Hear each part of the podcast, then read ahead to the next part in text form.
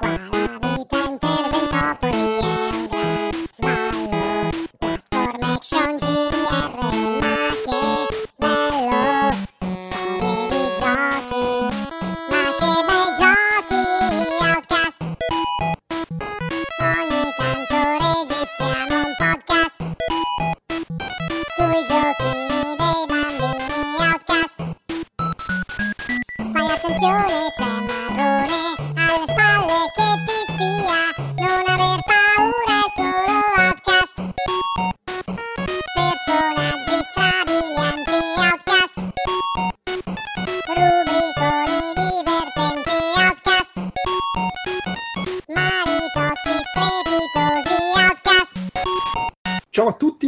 Outcast Reportage Milan Games Week 2017. Io sono eh, Andrea Maderna e con me oggi ci sono Andrea Peduzzi Ciao. e, dopo millenni dalla sua ultima apparizione su Outcast, Luigi Marrone. Ciao a tutti.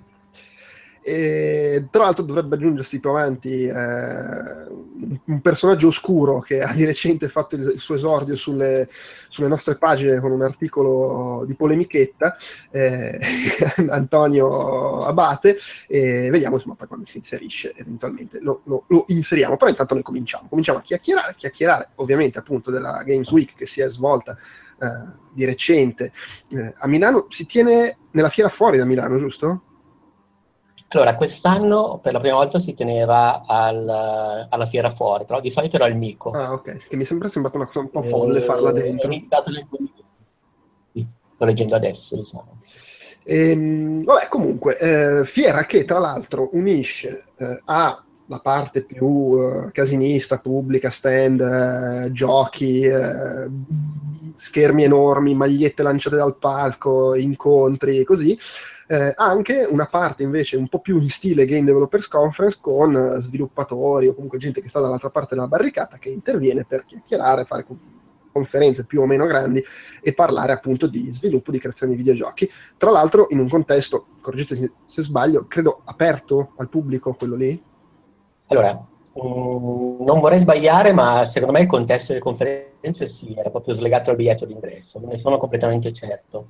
Mm. Però era comunque, comunque aperto a tutti, sì. sì, Eh, sì. che è comunque una cosa abbastanza. È un po' come fanno ehm, alla fiera quella eh, eh, inglese, l'Eurogamer Expo. Anche lì ci sono conferenze aperte al pubblico. In realtà, anche qua mi- a, Parigi, sia al Japan Expo che alla Games Week fanno cose di questo tipo. Mm, Non come alla GDC, che invece è ovviamente una fiera per gli addetti ai lavori. E comunque è interessante aprire anche alla gente, a chi è interessato.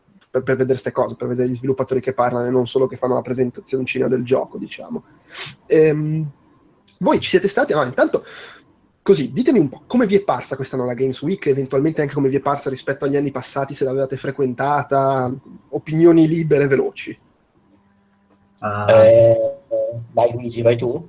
qua faccio, una, faccio una domanda a te, Giopa. Ehm, le altre fiere che tu hai visto a livello internazionale, Sì. quando erano, erano del- c'erano delle conferenze aperte al pubblico, Mm. eh, assieme a, diciamo, agli stand fieristici più legati al videogioco, alla prova sul campo, eh, la gente, i visitatori frequentavano anche le fiere con i- gli incontri con gli sviluppatori, erano piene le sale o erano semivuote, erano interessati ai giochi più che altro?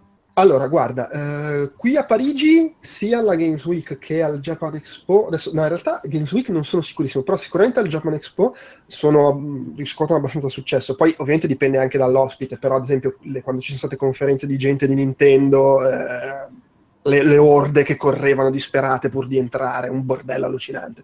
E, e in generale sì, sono comunque cose che hanno abbastanza seguito, credo che anche all'Eurogamer Expo sia così. Quest'anno alle 3, che come saprete per la prima volta è stato anche aperto a- al pubblico pagante, anche con biglietti piuttosto costosi, se non ricordo male 100-150 dollari, ma comunque li hanno venduti tutti, e per la prima volta hanno fatto in un contesto esterno alla fiera, eh, in un edificio comunque poco distante, il- le, le tre Coliseum, che era proprio questa cosa qua conferenze e- ed era un casino riuscire ad entrare perché bisognava mettersi in coda prima un po' sullo stile di quando fanno le, al Comic Con eh, le cose, le presentazioni dei film in anticipo eh, dovevi metterti in coda un sacco prima per entrare anche lì era una cosa aperta, aperta al pubblico. Sì. per cui sì, in genere queste cose hanno abbastanza successo. Figurati che qua a Parigi eh, organizzano credo almeno una volta al mese c'è una roba che si chiama eh, Masterclass e c'è sempre uno sviluppato, tipo in queste settimane ce n'è uno con eh, Glenn Scofield, mi pare si chiami, che era, ha lavorato sul primo Dead Space e poi è andato a, fare, a lavorare sui Call of Duty.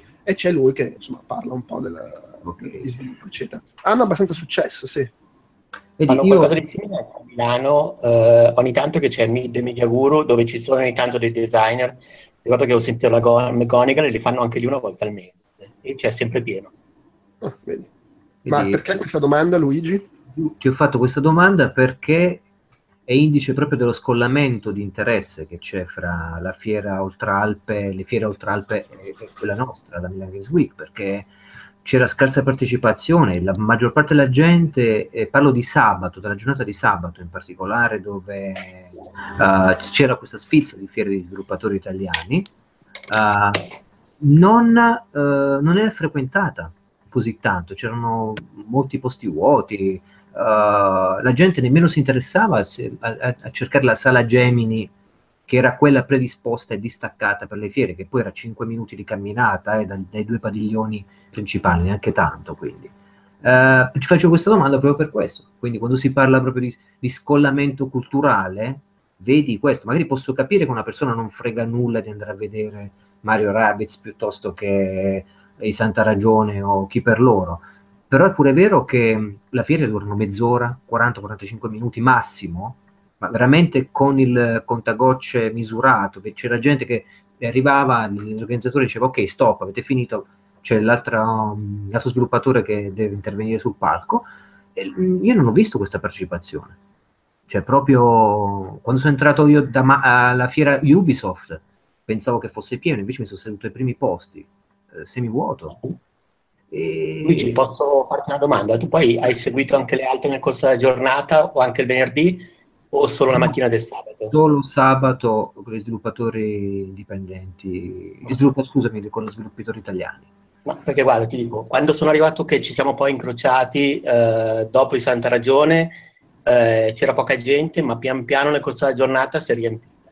Sì, sì. Secondo me, diciamo, l'orario del sabato mattina era quello forse più sciagurato, l'altro per mettere la conferenza di Ubisoft, che era una di quelle forse più grosse. Sì, era vuota quella lì. Era vuota. E anche Sì. Santa Ragione più tardi, per dire, quando è, per esempio, quando c'è stato Ovosonico, eh, io mi ricordo che mi sono alzato un attimo per allontanarmi, sono tornato e mi avevano rubato il posto. Ok, ok. Diciamo Sì.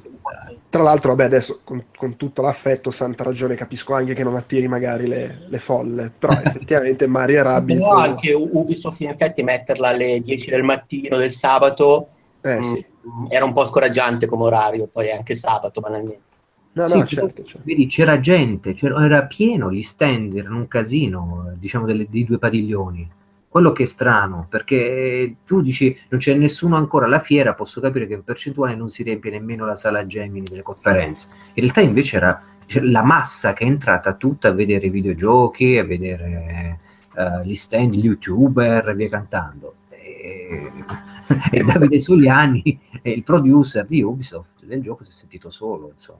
Eh, ma perché vedi, chi va lì per provare i giochi o vedere le presentazioni, eccetera, va presto perché sa che deve fare le code. Sì. chi va solo per le conferenze ci va a fare, poi vado a mezzogiorno. Poi secondo me c'è proprio una differenza di pubblico tra quelli che vanno per la fiera e quelli che vanno alla sala Gemini. Tra l'altro l'anno scorso le conferenze erano staccate come evento dalla Milan Games Week, infatti si chiamava eh, Italian Game Developer Summit, se non sbaglio, e lo facevano al Museo della Scienza dove c'è la Romero, e lì era pieno perché la gente andava lì apposta. Mm. Diciamo. Certo. Anni prima lo facevano invece in un eh, padiglione dedicato molto ampio e non era così pieno. Quest'anno, ti dico, venerdì eh, c'era poca gente, però era anche venerdì un giorno lavorativo, quindi al di là magari della stampa o di quelli che si prendono la giornata, mh, il sabato ammetto che in effetti Luigi quando ci siamo visti, è vero, la fiera era piena perché poi ho fatto un salto e lì non c'era tanta gente. Nel corso del pomeriggio la situazione è un po' migliorata. Sì, io c'era un casino.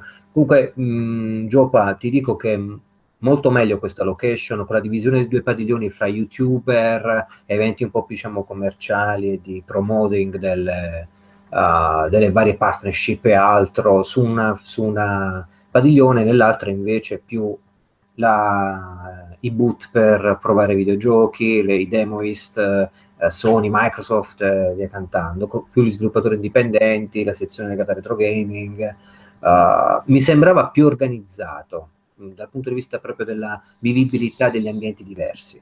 Che poi di sabato sia un inferno, nel senso che non ti puoi muovere perché c'è gente dappertutto. Tra l'altro, gli stand del cibo l'anno scorso erano su, piazzati, ne erano un paio forse all'interno de- degli spazi espositivi e quindi tutti andavano lì, mangiavano, non ce n'era, insomma, non era granché. Qua invece era cosparso di bar, cosparso di stand di cibo, eh, anche di buona qualità, e quindi la gente non usciva nemmeno fuori molte volte, ma comprava all'interno e si sedeva lì. Eh, quindi farti immaginare la grandezza che può gestire sia la parte fieristica sia la parte mangereccia nello stesso spazio. E questo per darti un'idea, insomma, del, di come è strutturato a livello spaziale, organizzativo. No, no, certo, certo. certo. Bene, vabbè, visto che è stata citata, io direi che possiamo iniziare a parlare di, di- del- delle conferenze proprio da quella su Mario Rabbids. eh, oddio, c'è un moto di memoria. Com'è che si chiama il gioco? Mario Rabbids Ki- Kingdom Battle. Mario Rabbids, Ki- Kingdom Battle, bravo. Eh, che appunto dicevate c'era Davide Soliani a chiacchierare, suppongo, de- dello sviluppo del gioco, di come sono andate le cose. Sì, Ah, sì, eh. se, se inizio Luigi perché io questo sono arrivato proprio sul finale, quindi non l'ho sentita tutto, ho sentito solo un aneddoto alla fine su mia moto che dopo magari riporto. Sì, lui, Davide Soliani, che chiediamo il creative director di Mario Plus Rabbids, eh, ha tenuto in maniera molto giocosa a ricordare l'incontro con Shigeru Miyamoto, dando molti dettagli, che adesso non ho seguito tutto ciò che è stato diffuso in rete da parte sua, però ti dico che ha dato molti dettagli su come si sono incontrati, sulle tempistiche, sulla prototipazione del gioco stesso, di come fosse rimasto impressionato dalla passione che ci aveva Soliani per, eh, per il progetto.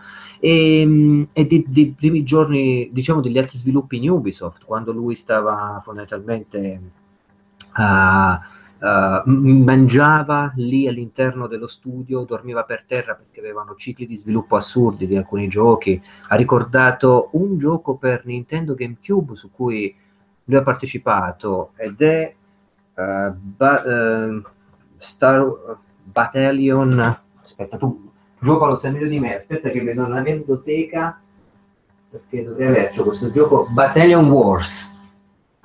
Ok, per Nintendo GameCube ha parlato insomma di, di levarsi mh, dello struggling, della, del, come si può dire, della, La della- difficoltà. esatto, difficoltà del, del- comunque di sviluppare, però di, di portare a casa il prodotto e di come eh, si è arrivato poi a Mario in questo modo così inaspettato. E tra l'altro, non so se c'eri tu, Andrea, eh, riguardo a quello che ha detto il producer di, di Mario, scusami, di Ubisoft riguardo al gioco, sulla considerazione di Ubisoft Italia a livello internazionale, a livello nazionale, scusate, perché la maggior parte della stampa non cita Ubisoft Italia come una software house di produzione nostrana, ma la relega ad una costola di Ubisoft eh, in Francia. Mentre ha tenuto a specificare che tutte le Ubisoft, quella di Montreal, quella francese, come si vuole italiana, sono fatte, sono composte da risorse nostre, o comunque di altri paesi, se sono in altri paesi, eh, che sono indipendenti.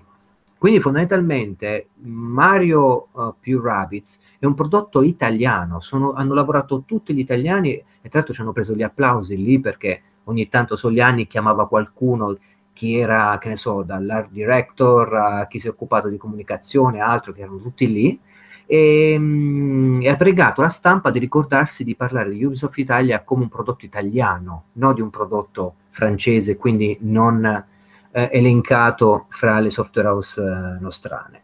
E questo è quello che Giustamente anche, soprattutto Sì. poi quando comunque si parla di un gioco che è loro, cioè io capisco che nel parlare, che ne so, di ehm, come si chiama, eh, Ghost Recon, che è un gioco su cui fa capo Ubisoft Montreal e Milano ha collaborato come studio satellite, quello lo consideri un gioco di Ubisoft Montreal. Quando però il gioco, quando però Ubisoft Milano si occupa di un gioco in prima persona che ha una sua creatura e su cui dà una mano Ubisoft Parigi, è evidentemente un gioco italiano. Sì, sì, esatto. E quindi ha tenuto diciamo, a redarguire un po' la stampa italiana sulla percezione che sia di Ubisoft Italia e ironizzando ha detto scommetto che dopo questo Mario Plus, Plus Rabbids vi ricorderete che esistiamo noi in maniera uh, autor, autor, um, autori, autora, autoriale ecco, riguardo alla, allo sviluppo nostro. Chiaro. Tutto poi è la, la conferenza ci, velocemente. ci- ci sta anche volendo, nel senso, eh, è anche normale che eh, prima di questo gioco Ubisoft Milano, voglio dire, sì, me lo ricordo io perché sono andato a provare il gioco da loro, che sono quelli che avevano fatto il gioco per Kinect, per dire. Sì, È, sì. è comprensibile che non, non venisse particolarmente riconosciuta a, a livello, tra virgolette, popolare come una software house italiana che produceva giochi. Adesso è ovvio che cambia il discorso sì. sono quelli che hanno fatto Mario Rabbids. Tra l'altro cambia in maniera radicale perché cioè, ha fatto un gran bel gioco, non è solo che hanno fatto un gioco importante diciamo a livello mediatico, è pure molto bello. sì. Beh, Banalmente poi ho visto che diciamo, quelli contatti che oggi Ubisoft Italia su Facebook così, proprio dopo il lancio, hanno anche aperto professioni professionali, colloqui, quindi credo che si stiano anche un po', diciamo così, ingrandendo, Ah beh, e abbiano preso proprio importanza. Suppongo di sì, peraltro poi il gioco pure- sta pure avendo parecchio successo di vendite, quindi immagino a maggior ragione. Eh sì. Nel frattempo credo sia entrato Antonio. Ah, attenzione. Antonio, ci sei? Ciao a tutti ragazzi, buonasera. Buonasera. Cioè, in Ok. realtà sono a 10 minuti, ma vi ho ascoltato, mi piace ascoltarvi, non vi volevo disturbare, vi ho lasciato parlare, anche se non avevo niente da dire al riguardo. Quindi... Bravo. No, Va poi si vedrà questo sto avatar qui che incombeva, dice ma chi è? Invece ero io che... Vabbè, giustamente ti inserisci, eh, ci sta. Allora, vabbè, dai, andiamo avanti, visto che eh, più o meno abbiamo detto, mi sembra di capire quello che c'era da dire su Mad Rabbids, eh, e c'è questo, non, non ho la minima idea di cosa sia questo Terra Mars. Allora, questo Terramars, aspetta che fammi prendere gli appunti. Eccomi qua. Allora, è un gioco, Terramars eh, è un gioco di eh, Antol Games ed è praticamente, eh, c'erano Elisa Di Lorenzo che è cofondatrice e Matteo Sosso che è l'altro cofondatore, nonché lead designer. Ed è praticamente eh, un gioco nel quale si controllano sei membri di un equipaggio eh, che sono in missione, eh, vanno su Marte per gettare le basi per una colonia, una cosa tipo The Martian, credo. E in pratica si gestiscono le risorse del pianeta, si sviluppa un campo base e poi insomma bisogna stare dietro anche, sarà un po' un gestionale, un po' strategico, anche allo stato fisico e mentale degli astronauti mh, dovute alle condizioni in cui si trovano su Marte. E in pratica bisogna esplorare il pianeta, edificare, costruire e superare diciamo, sfide e stress. È un po' una cosa alla Elon Musk, diciamo così. Ed è un gioco che uscirà su PC e uscirà, eh, dicevano, nel 2018. Mm, allora, eh, è un gioco che praticamente è partito come un progetto educativo legato a una video games challenge che si chiama Developer Beyond, che è promossa dai Big Game e che praticamente paga un premio di 500.000 dollari ai vincitori per sviluppare il loro gioco e Terramars è uno dei tre finalisti quindi insomma se la sono cavati bene. E, ma io più che altro ho segnato dell'aneddotica perché era interessante loro raccontavano come hanno sviluppato questo gioco come si sono eh, relazionati con scienziati, ingegneri aerospaziali, e anche astronauti. Il gioco ha una fortissima componente scientifica e praticamente questi hanno avuto accesso a materiale di settore, hanno studiato per esempio il modo in cui vengono rifornite le stazioni spaziali internazionali, come vengono anche banalmente strutturate le diete degli astronauti, per esempio c'era una cosa che non sapevo è che ogni tot, eh, ogni astronauta, beh, devono seguire comunque delle diete molto severe, molto ferre, però ogni tot per questioni proprio psicologiche hanno diritto a un contentino che alza il morale e dicevano c'è un astronauta, adesso non ricordo il nome, che positivamente una volta al mese dalla madre, anche una carina da... E adesso sostanzialmente loro dicevano è un gioco che ha una forte componente didattica, però mh, di gioco e gioco, poi chiaramente se verrà utilizzato anche nelle scuole in altri contesti, ben venga, tanto meglio. Ma, bene, bene. E, e di dove hai detto che sono gli sviluppatori?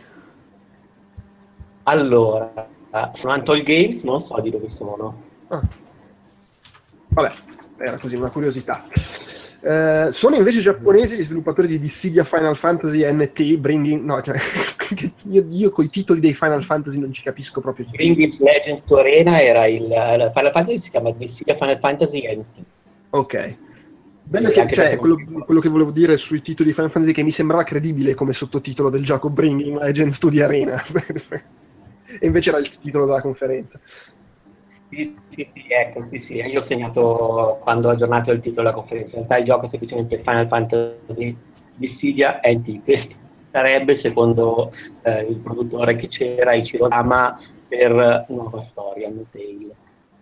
Ed è praticamente di, di Final Fantasy del 2009, che era stato rilasciato per PlayStation Portale, e anche in questo caso è un picchio duro con una componente action RPG eh, dove si combatte 3 contro 3 con oltre 50 personaggi nei vari Final Fantasy, uh, come vabbè, non so, Cloud Strife, Lighting e altri. Tra l'altro il gioco era in prova alla fiera, quindi è possibile anche scendere e provarlo.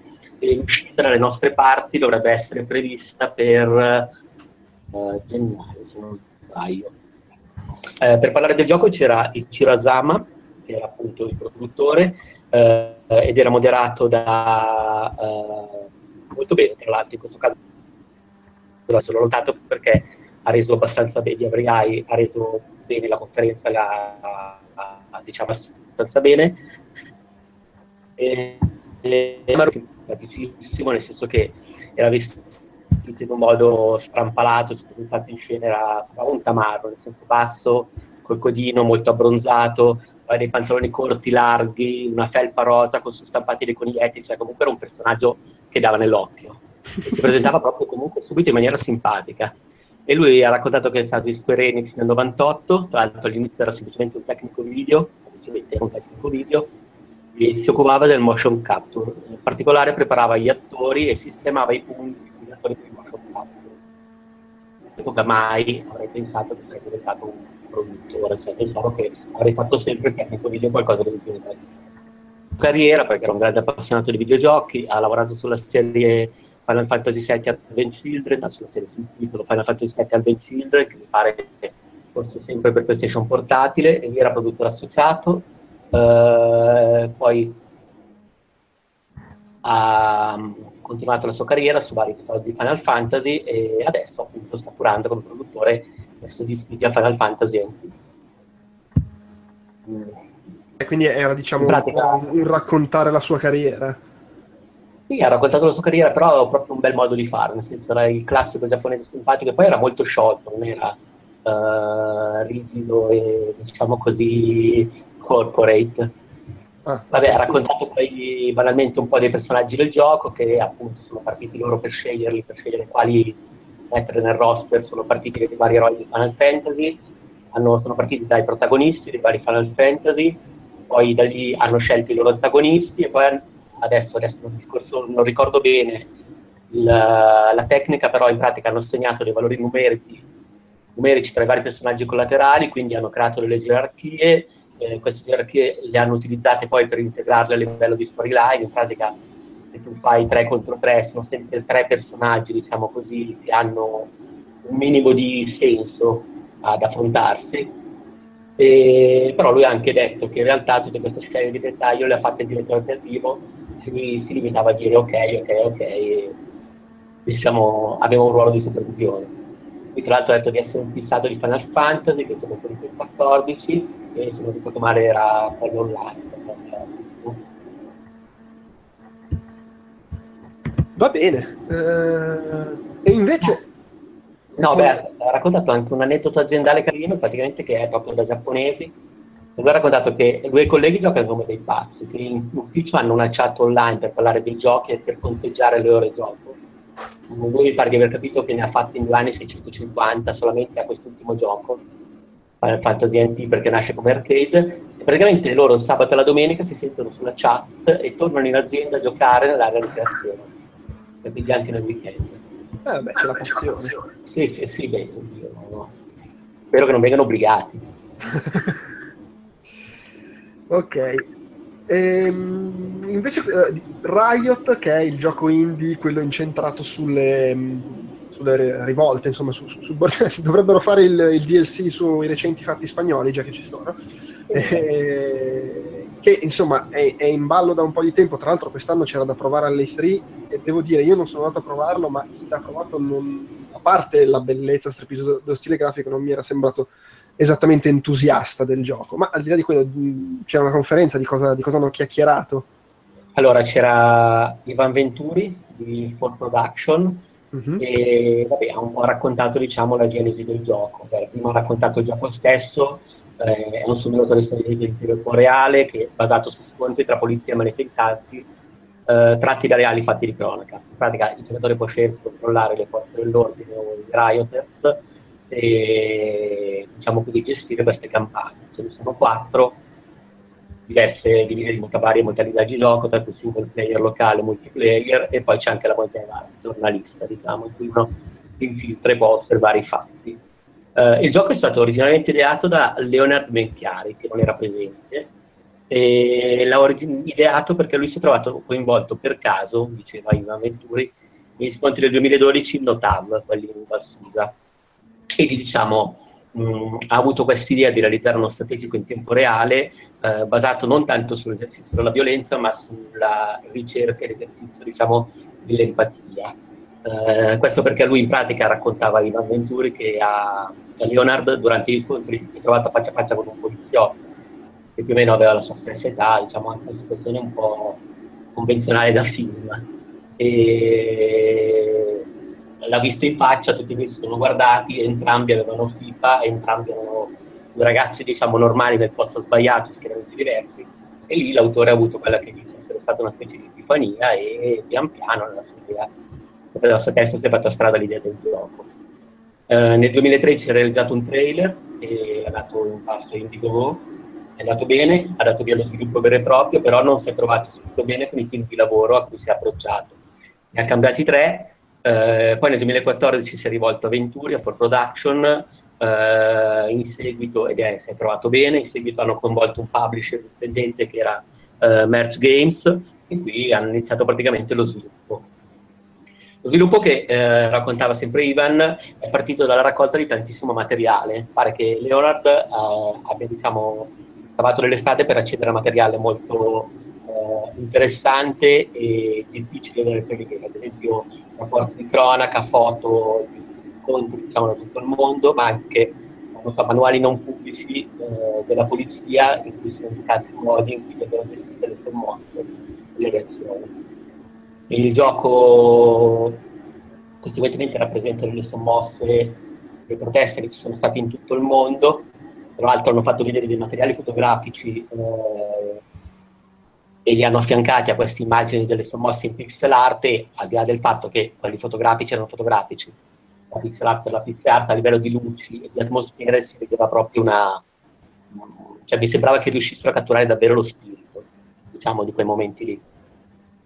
E le location sono, vabbè, sono moltissime location reali dove sono stati scontri, non c'è G8, c'è solamente come tutorial perché eh, l'autore dell'87 diceva che era troppo giovane e non si è sentito di approfondire questa, questa cosa, il G8 Giro, e quindi ha preferito diciamo, eh, raccontare scontri un po' più generazionalmente vicini a lui. Poi beh, si è parlato un po' dell'intelligenza artificiale del gioco, muove più di mille personaggi a video e ciascun personaggio teoricamente dovrebbe avere una sua personalità adattiva. E hanno insistito molto nonostante sia la tematica del gioco di Rioter eh, è la nemica del gioco nel senso che molte situazioni possono essere risolto, risolte al meglio eh, limitando gli attacchi e non esercitando la violenza. Poi più alto se si eccede con la violenza ci sono delle conseguenze per esempio mh, hanno fatto l'esempio se la polizia all'inizio di una rivolta soffre il sangue e, e di voltosi vince militarmente su breve distanza ma poi perde politicamente l'opinione pubblica, la cittadinanza diventa ostile e in più in un campo un numero maggiore di protestanti, quindi la cosa non paga. Questa cosa, se Riot esagerano, la polizia a quel punto può addirittura aumentare il tasso di violenza, l'opinione pubblica la appoggia e nelle situazioni più estreme anche la decisione di uccidere. Quindi in realtà la violenza del gioco dovrebbe essere un elemento da eh, gestire e controllare strategicamente. Mm, è un gioco, beh, mm, ha detto anche delle cose interessanti, carine, quantomeno sugli effetti sonori. In pratica hanno ricavato ad hoc l'archivio sonoro entrando in un capannone e sfasciandolo, di conseguenza.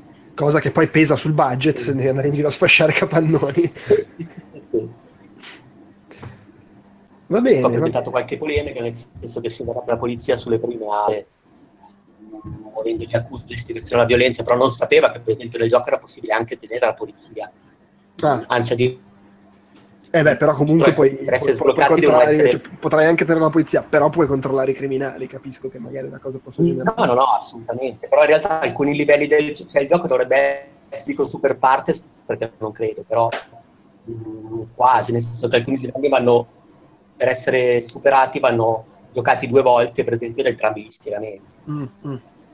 Mm, vabbè, poi Ventura ha raccontato una cosa carina, che praticamente il gioco era esposto nell'area indie, è passato un poliziotto a provarlo, Ah, per caso di consiglio, eh, gli è piaciuto, ha giocato dalla parte dei, del Riot per vedere come si comportava la polizia e ha praticamente dato dei consigli sulla gestione tattica delle unità di polizia, nel senso che ha detto che però queste unità non si muoverebbero così, queste cose, comunque si è appassionato anche alla, alla strategia.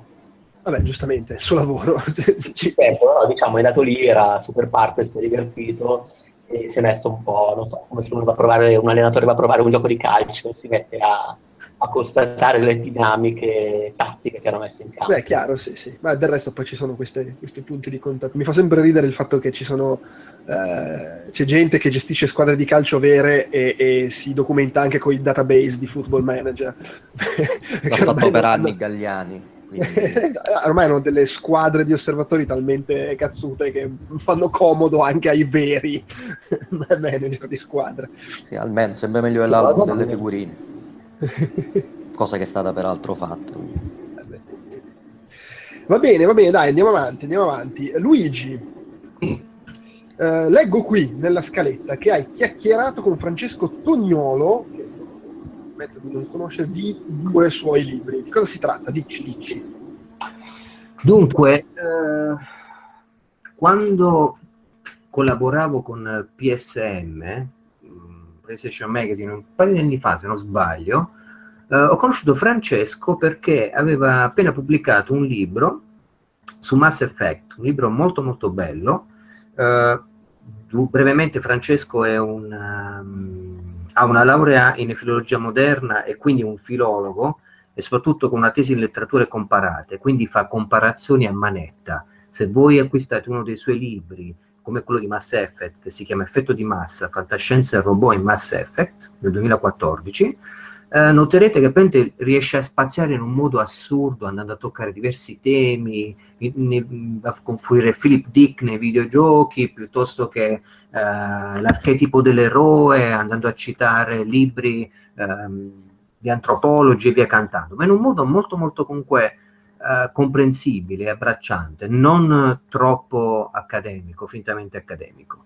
E, cosa è successo? Che gli è piaciuta fondamentalmente la mia analisi che ho fatto del libro, perché te ne curavo una rubrica lì su, su PSM, e ehm, quando l'ho rincontrato, sia alla Games Week l'anno scorso che quest'anno, lui aveva il suo bel- bellissimo stand. E questa è una cosa fantastica, cioè lui è riuscito a ottenere uno stand suo dove magari altre persone che si occupano di game studies o hanno le loro pubblicazioni, magari con case editrici eh, più affermate, poi penso la Unicopli ad esempio, eh, non sono presenti. Cioè, questa è una cosa che mi ha sempre colpito perché, eh, sai, c'è una editrice come Unicopli con una linea di game study sui videogiochi, con copertine accattivanti, eccetera, non le presenti ad una fiera come la Milan Games Week, che la gente secondo me comprerebbe a manetta, andrebbe a ruba.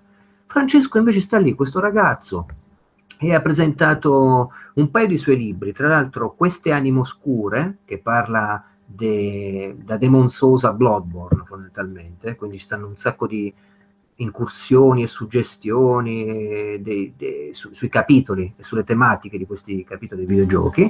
E, mh, poi ce n'era anche un seguito, però a me mi ha regalato, e volevo ringraziarlo apertamente Francesco per questo regalo, mi ha regalato proprio il primo, Queste anime oscure, eh, che farò difficoltà a leggere perché io non sono un giocatore di Souls. Non so voi ragazzi se giocate o se amate il genere Souls. No, in realtà no, io, io purtroppo no, purtroppo eh, me ne faccio una colpa perché... Però in compenso a... è utilissimo il lavoro che fanno queste persone qui. Eh, ricordo un po' quello che fa Sabba, eh, Sabacuno Mai, se non sbaglio, insomma, Michele Poggi. Permette anche a noi che per un motivo o per un altro ci teniamo ben alla larga da giochi come questi, di capire qualcosa più di altro sfatando un tabù che comunque ormai è stato sfatato da anni, che i Souls fossero solo giochi di menare, come si suole dire, invece no. Invece no, hanno storie anche abbastanza profonde. Questo nel solco appunto dei game studies è, è, è, qualcosa di fantastico e devo dire che lo si fa paradossalmente, se non di più, di sicura, sicuramente meglio in Italia, perché canali anglofoni, magari sono, non sono stato bravo io a trovarne, ma non, non, ne trovo di altrettanto bravi appunto come un Michele o immagino sarà anche questo ragazzo di cui hai parlato tu. Eh... Sì, questo, questo, è più uno scrittore. Mi ha detto eh. che ha giocato tutti i Souls, che gli fa impazzire, però non credo abbia una sua visibilità da youtuber per intenderci. Eh, no, no, non ne hanno youtuber, Toniolo.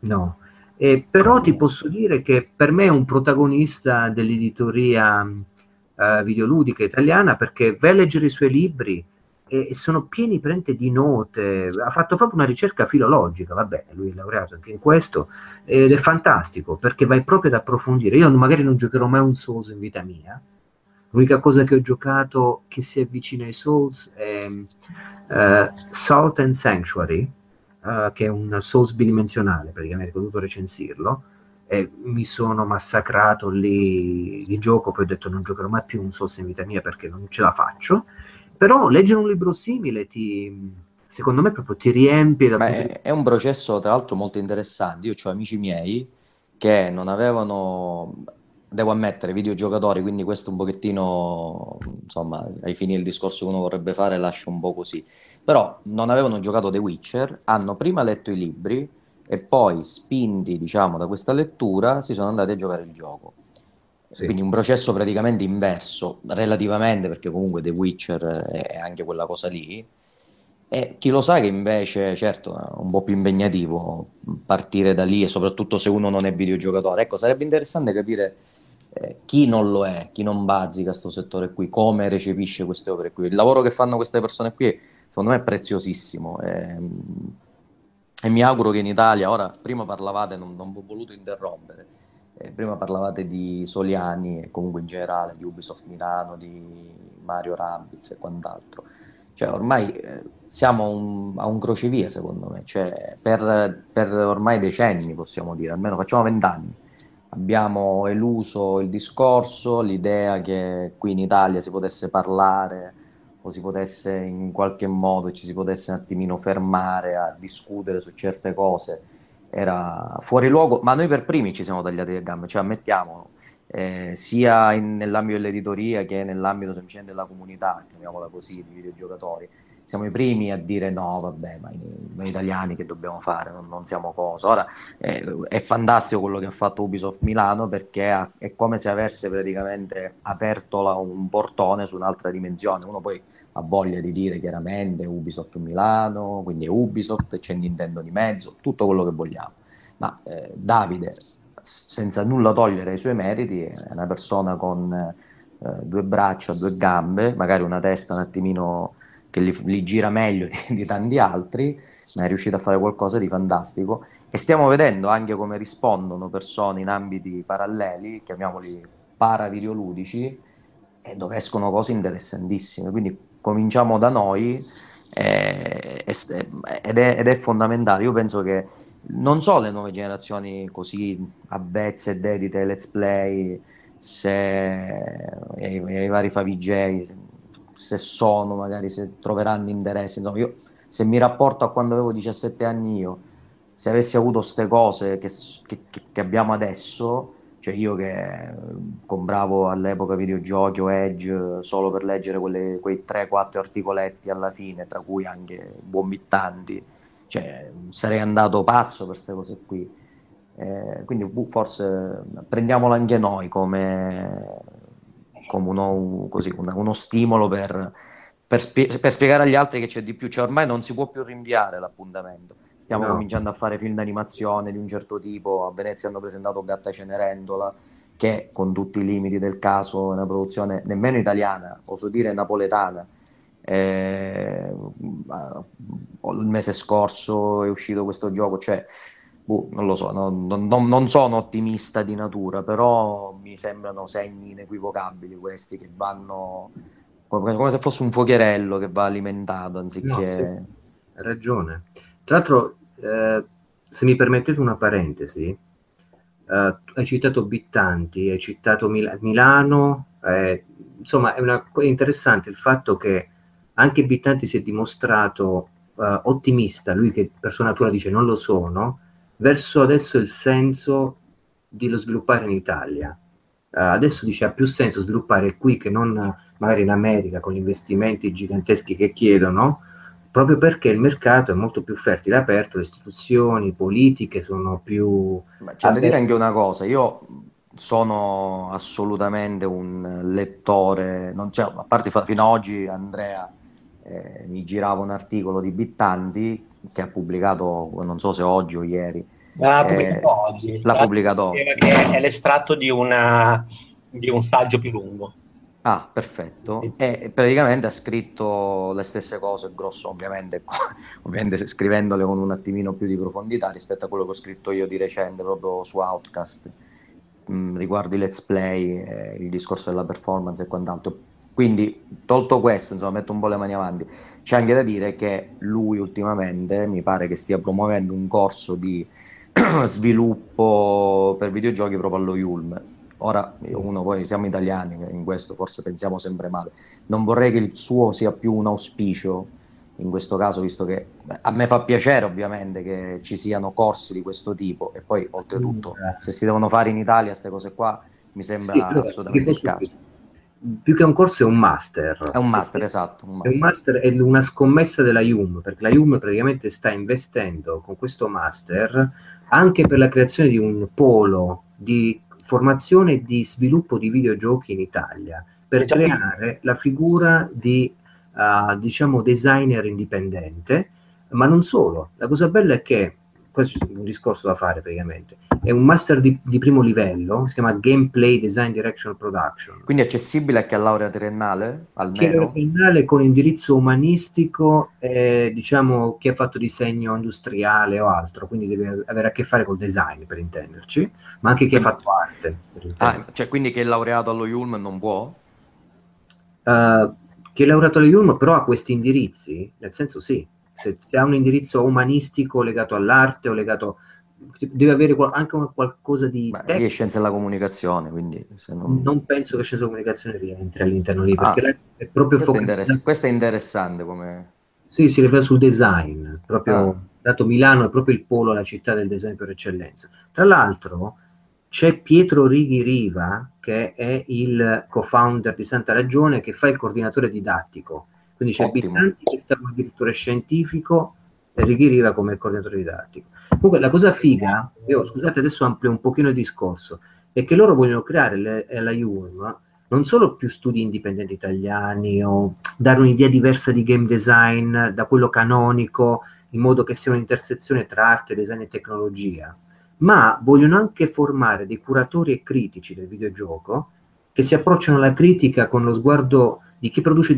e sviluppa, quindi uno sguardo diciamo più specifico verso la materia.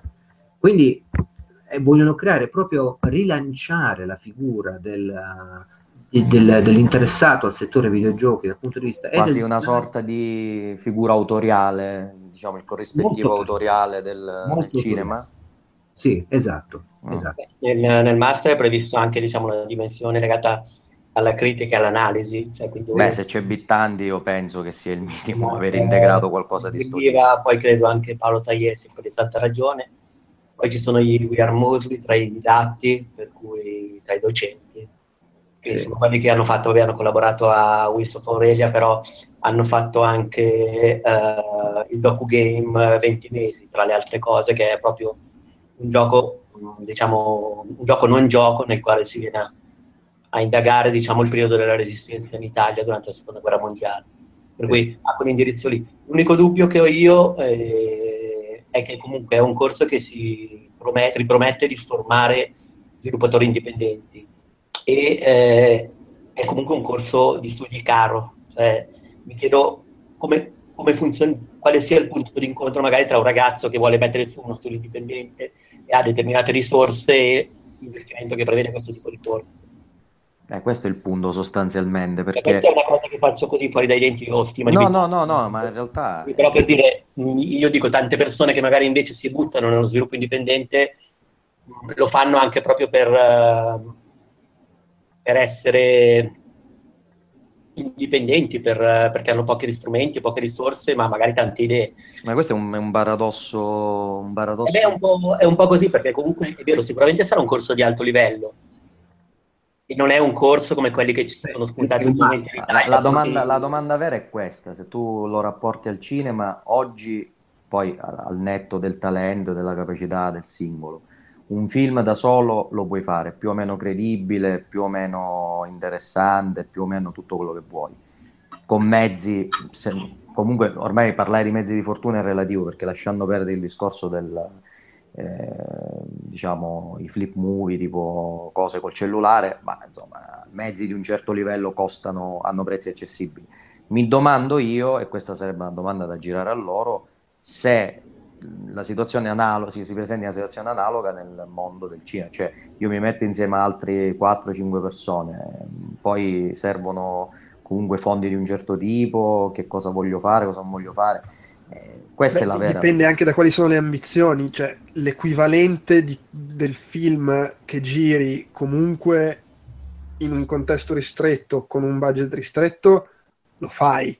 È chiaro Appunto. che se, se vuoi realizzare Call of Duty è esattamente come se vuoi No, realizzare... no, no, però voglio dire, se vuoi fare, se vuoi so. fare, se vuoi fare primer, eh, ti bastano 7.000 dollari, eh, ovviamente un'idea pazzesca, è una testa, insomma, uno che ci ha, ci ha studiato prima, perché poi il vero problema è come vengono scritti questi film, lo fai con 7.000 dollari, stesso dicasi per following, cioè, insomma, ci sono un sacco di esempi con film chiamati no budget, ma pure se non sono no budget, comunque a basso budget. Mi domando se questa cosa sia onestamente Beh, proponibile. s- secondo me sì, cioè il discorso è che serve più tempo, è lì la differenza forse, perché comunque Primer lo fai con 7.000 dollari anche perché lo fai con gli amici e lavorate gratis. Cioè non è che si stipendiavano per farlo Primer, i 7.000 dollari li ho spesi per eh, i materiali. No, senza contare che ha studiato due anni su, su sta cosa, perché Eh no, chiaro, sì, però nel senso, non- non- con, con 7.000 dollari non ci paghi il tempo delle persone Ma coinvolte, no, ci no, paghi i materiali. Probabilmente con gli stessi soldi per fare un videogioco, cioè ba- bastano per le licenze e quello che ti serve, Eh, e poi il tempo lo devi investire a perdere. Il problema è che poi lo, lo sviluppo, la creazione de- de- del- dell'opera tendenzialmente chi- richiede più tempo, cioè il primer lo giri magari anche in qualche settimana se hai le idee chiare. Ok, sì, ci sono i, i due anni di lavoro, ma perché primer è un film iper, iper complicato. Prendi un film, che ne so, vuoi girare una commedia, la giri in qualche settimana, ci aggiungi. Probabilmente un videogioco richiede più tempo.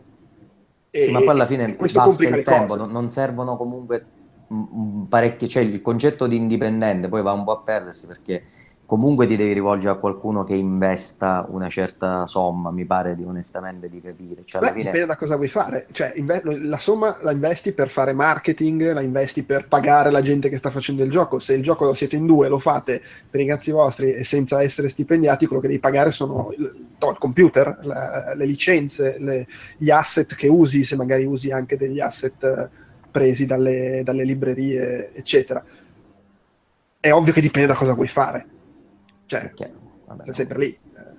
quello è evidente. Ed è- e ribadisco, dipende. Se finisci come quelli di All Boy che ci ha messo dieci anni, sì, magari non hai speso 100.000 dollari perché l'avete fatto voi gratis a perdere. Però, se, se le avessi stipendiate le persone finiva che li spendevi.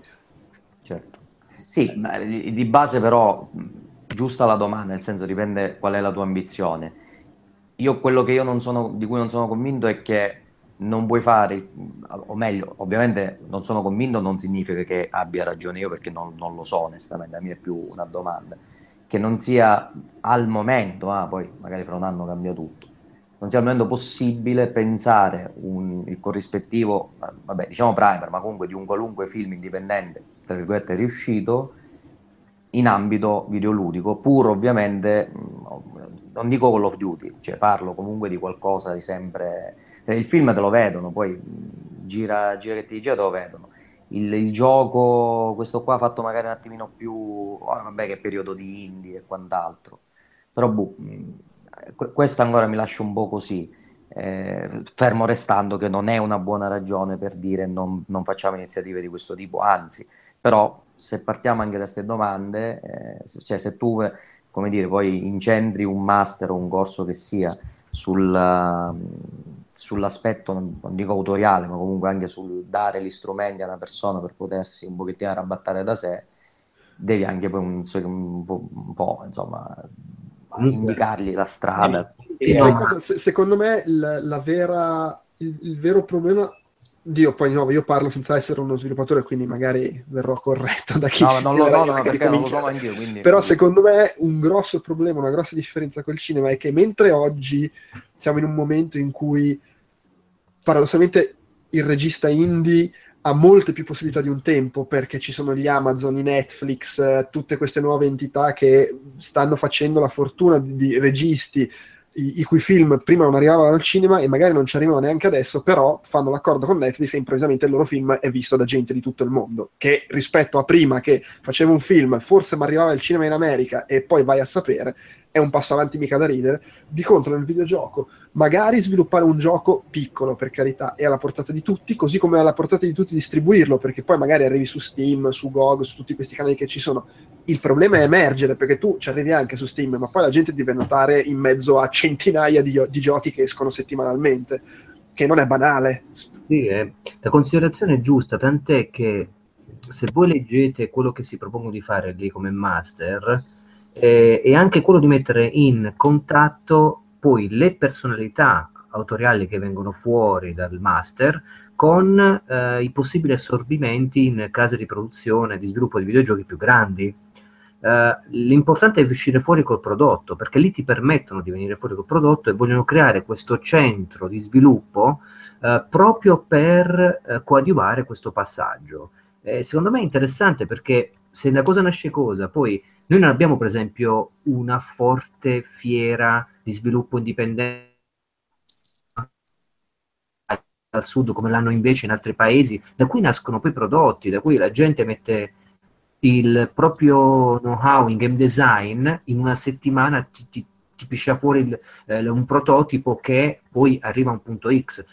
L'Italia piccolina, deve cominciare anche a, a pensare in ottica internazionale, e lo può fare, con una strategia anche di sviluppo eh, che esca fuori dal, dalla stratificazione, dalla sedimentazione culturale a cui siamo abituati oggi, perché non ci scordiamo che qui in Italia il discorso è quello che volevo fare discorso cultura alta, cultura bassa del videogioco, noi siamo ancora portati a criticare un Bittanti perché parla in un certo modo, considerando pretestuoso, altezzoso, eccetera. Si fa una delegittimazione da Che tra gogna- l'altro parte, parte da- dagli stessi operatori di settore. tra dagli stessi operatori di settore. cioè, manco fossero persone, diciamo, esterne che tutto sommato a un certo punto puoi dire vabbè questo mi ha fatto la supercazzola, non me ne frega niente, ma parlo di, di persone che invece sono anche, insomma, gente che lavora nell'editoria e ne sa pure. Sì, Eh, io, io volevo parlare di questo, infatti, cioè, fateci caso. Ehm, vabbè, la sparo così.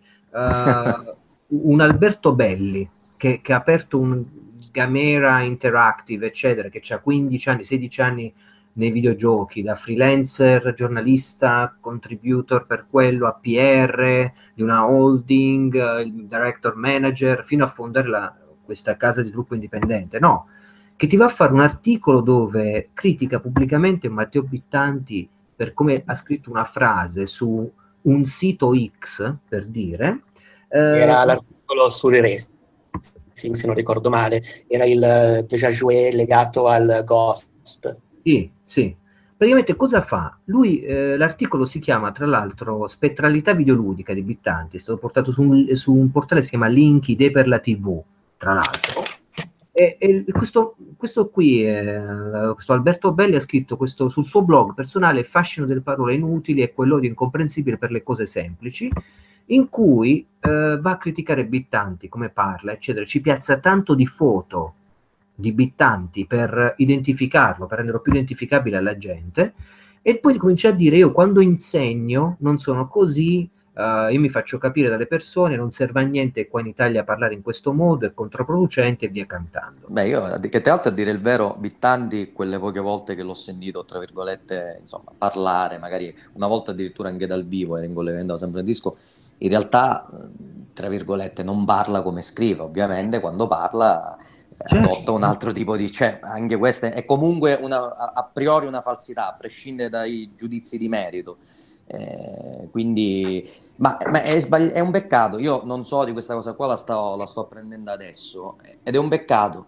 È un peccato perché poi veramente diventiamo parodia di noi stessi quando poi dobbiamo riconoscere che una persona di questo tipo deve andare a San Francisco a, a, fare lì un certo tipo di ricerca, anche il progetto che sta facendo. Cioè lui parlava di macchine, ma quando noi qui nemmeno pensavamo sì, cosa fossero. Sì. Eh. Invece di apprezzare, di aprire nuove frontiere, ma poi a parte questo, l'atteggiamento di Belli, praticamente se lo vai a analizzare psicologicamente, questa persona qui che sta così nel settore, che ha piazzato un sacco di giochi nella sua vita, eccetera, Uh, è una reazione al fatto che, se, che, ha paragonato il suo lavoro e si è sentito invaso da abitanti nello stesso campo di operatività, che è l'insegnamento.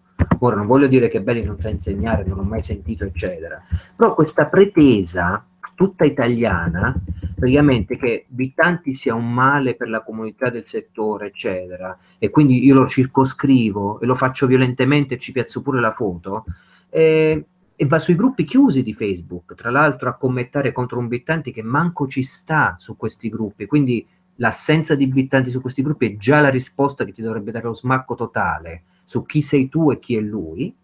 Ora, eh, a parte che l'atteggiamento di pubblicare su un proprio blog apertamente e denigrare qualcun altro, io lo trovo più un atteggiamento di prevaricazione da persona frustrata, impotente, sfigata, piuttosto che un atteggiamento di forza da ammirare, di qualcuno che ha esperienza e che la tratta con dignità. Ma e, quando sono andato alla Games Week, torniamo alla Games Week, eh, Giopa, perché stiamo muovendoci sulla Games Week, uh, io ho visto lì Alberto Belli, che stava davanti ai suoi stand con i, con i giochi di Gamera Interactive, eccetera.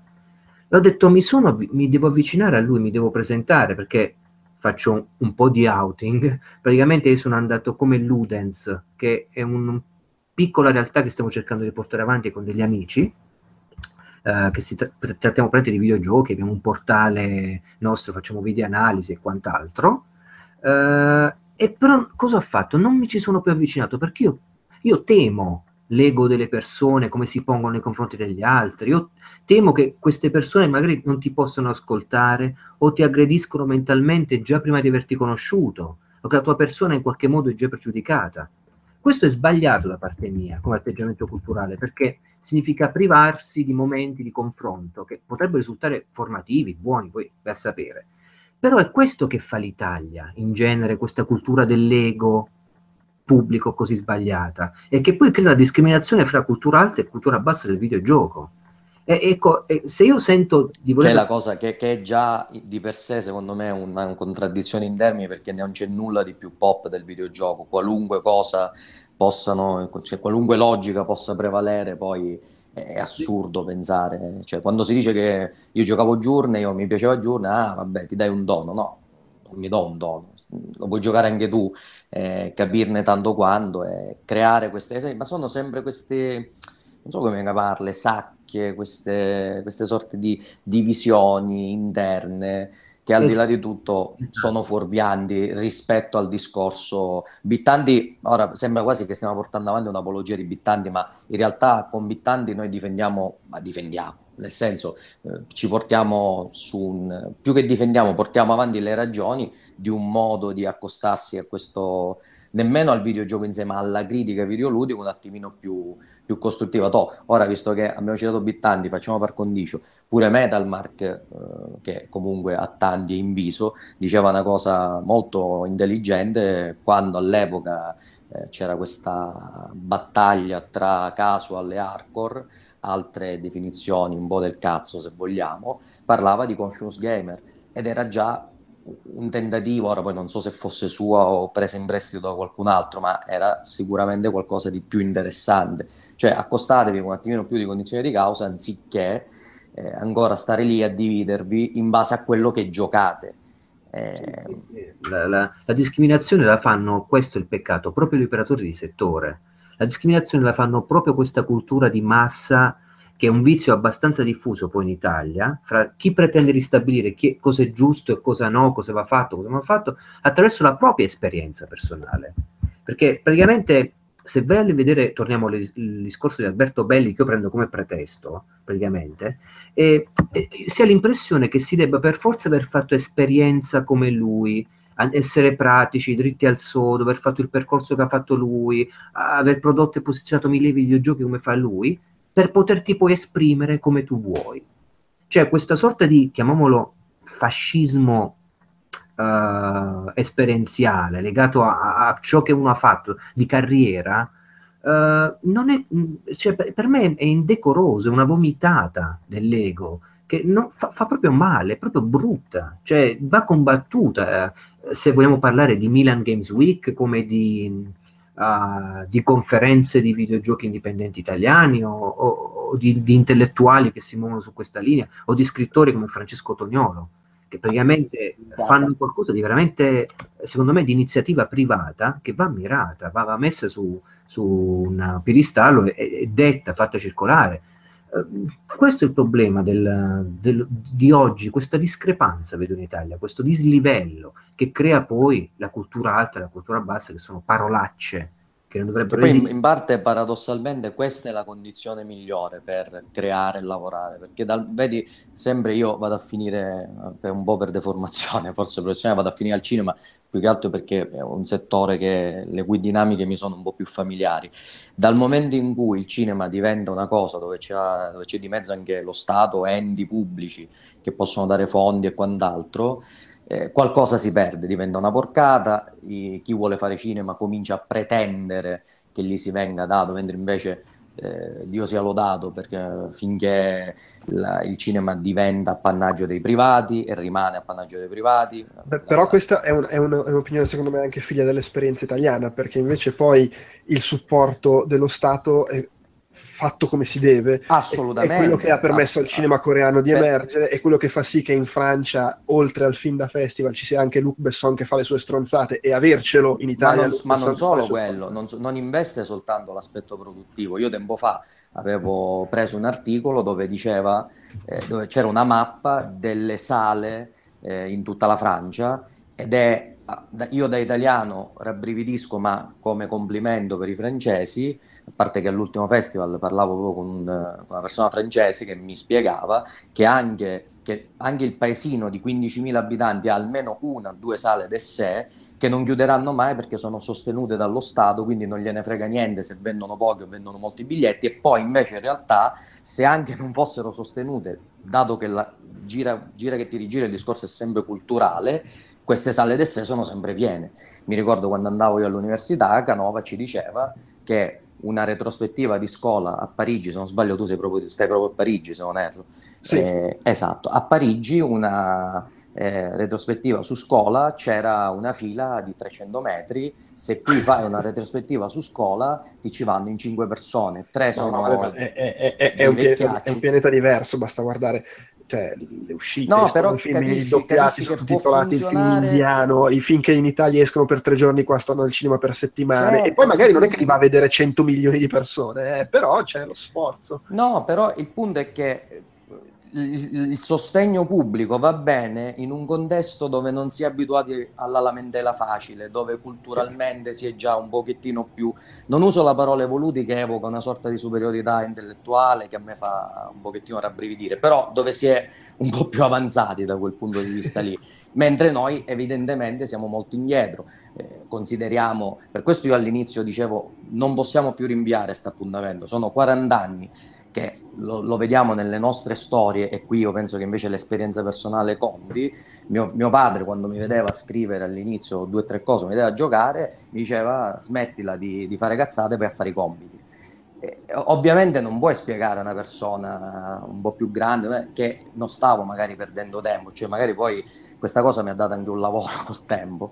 Eh, però la cultura rimane, cioè state perdendo tempo. Se noi già cominciassimo ad avere una, visione diversa, allora a quel punto i bandi, poi qua io finisco per sviare perché ora c'è stata l'inutilissima riforma Franceschini che devo leggere meglio, ma quelle due o tre cose che ho letto già lasciano. Ed è chiaro che in un contesto di questo tipo non puoi fare nulla se prima non si interviene sulla, sulla cultura delle persone. Cioè, per questo dicevo che la politica, che in altri paesi, giustamente dici tu, funziona non benissimo, ma perché uno dice sempre l'erba del vicino è sempre più verde, però funziona, ha permesso altrove a certi, a certi cinema di emergere, noi non, non, a caso si parla di cinema italiano, ma un cinema italiano di fatto non c'è, perché... E, una... ancora peggio c'era, perché non è che non ci fosse prima. Sì, sì, però prima, prima, prima c'era perché c'era un sistema diverso. Io, È perdonatemi se, se, mi, se, se, porto questa cosa che magari c'entra poco poi e rischio di sviare, ma quando io anni addietro intervistai Sergio Martino, che era, per dire una, era, insomma, era regista di B-movie come Giovanna, di commedie erotiche tipo Giovannona Coscialunga, o che ha diretto il film a detta di Tarantino, il suo preferito, che dovrebbe essere Torso, eh, ecco, lui mi diceva questa cosa qua, sì, noi effettivamente abbiamo, ammetto che tante volte siamo stati un po' superficiali nel, nell'accostarci a certi film, certe cose avremmo potuto prenderci un po' più tempo, cos'è? però che le devo dire? Eh, all'epoca se noi non avessimo fatto, noi, gli americani venivano da qui in Italia e si compravano i film a pacchetti, eh, se noi non fossimo riusciti a piazzare quei 100-200 film, la- 100-200 film l'anno comprati dagli americani, che è una cosa che oggi è assurdo, è assurdo, eh, ebbene, eh, a quest'ora i signori Fellini, Antonioni e quant'altri non avrebbero fatto i loro film.